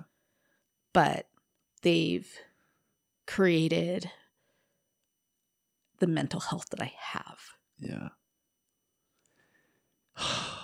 yeah, I just I don't think parents realize like what they're doing No, it's, at, at until it's too late. and you want to, you know, for the Mhm. most part, I think parents are doing what they think is best. Yeah. Yeah, I I see it now with my parents what they went through. hmm Um they kind of suffer from what they gave us. Like kind of they kind of into us but not really into us. I mean, my dad's the oldest of 10 Oh, wow. and my mom's like the third youngest of 6. Oh, my gosh. So like big, uh, there's a danger to having big families. Is one you get lost in the mix, and two you don't get the attention that you need. There's just too much to go around, and so I don't think my parents knew how to quite give the attention that differently to each Ah. one. And they and I'm not being critical of them, but I kind of see where it comes from. Yeah. Oh, that's where they get it from. Like Mhm. it just didn't happen. Yeah. Um, and you know, hey, it it ruined all of our all of their kids. They're all fucked up. um, my younger brother, we talk about him quite often because you know he's in out of jail. He's in jail right now. But my parents were up here not too long ago, and my dad went and visited him. My mom didn't go because she makes it about herself. hmm And I was like, Did you ever ask him why he is the way he is? Like, why he does all this wild stuff? hmm He's like, Yeah. I was like, Well, what did he say? He's like, He told me, he's like, I'd rather turn the world off than deal with it. Wow. I was like, Well, where did that come from? Yeah. What happened? I was like, Did he get like molested? Did something happen? Yeah. He's like, No, I don't. He just, I was like, Some, Something went down. Mhm.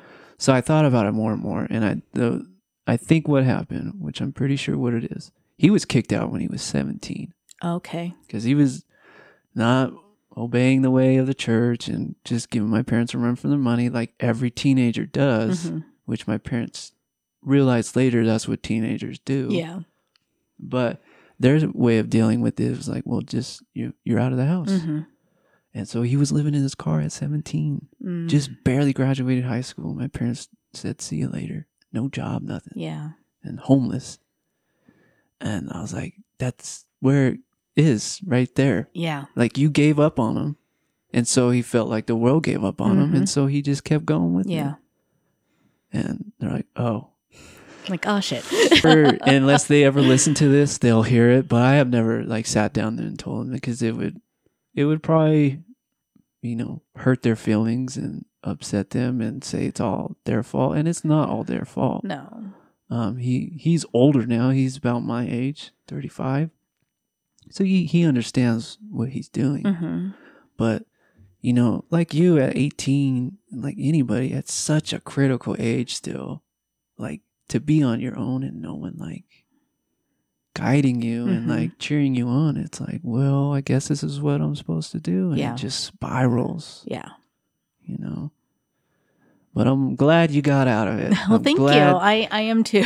I- I thank you so much for coming on Oh, and sharing. it's my pleasure. Thank you for having me. yeah, thanks for Um, coming on. yeah. You know how hard it is to get anybody to, and I get it. It's Well- hard to pour out your life and people be like, wow, this person, and it's it's never like that. It's always like, damn, like people. There's people going through stuff. Yeah. you know. And I know, you know, when you'd first approached me about it and I was like, "Oh, I don't know." And oh, it just, you know, it it was an honor to been asked. And I'm like, does the honor just stop there? I hate public speaking. Oh, I don't know what I'm no going to talk about. I've never done anything like this before. yeah, I'm telling my story. And the more I thought about it, it was, you know, I support breaking the stigma of mental health. And we're not going to be able to do that unless pe- more people are talking about it. yeah, And this gave me an opportunity to tell my story and and talk about it yeah, as scary as it was. I'm hoping, I mean, you, you brought this up. If, if it can touch one person, if it can help one person, yeah, that's, I can't, I can't even fathom that thought. Like, that's incredible. yeah. And I think about like the one person, the one thing that someone said that helped me. Yeah, I've had that many times where I heard that one thing at the Mhm. right time. It's like, oh, got it. Yeah. Yeah.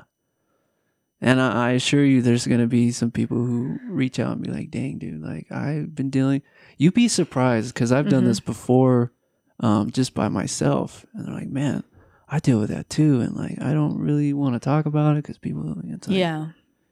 trust me, it's out. Everybody thinks exact. And it's still weird that we have that stigma. Like, what do people think?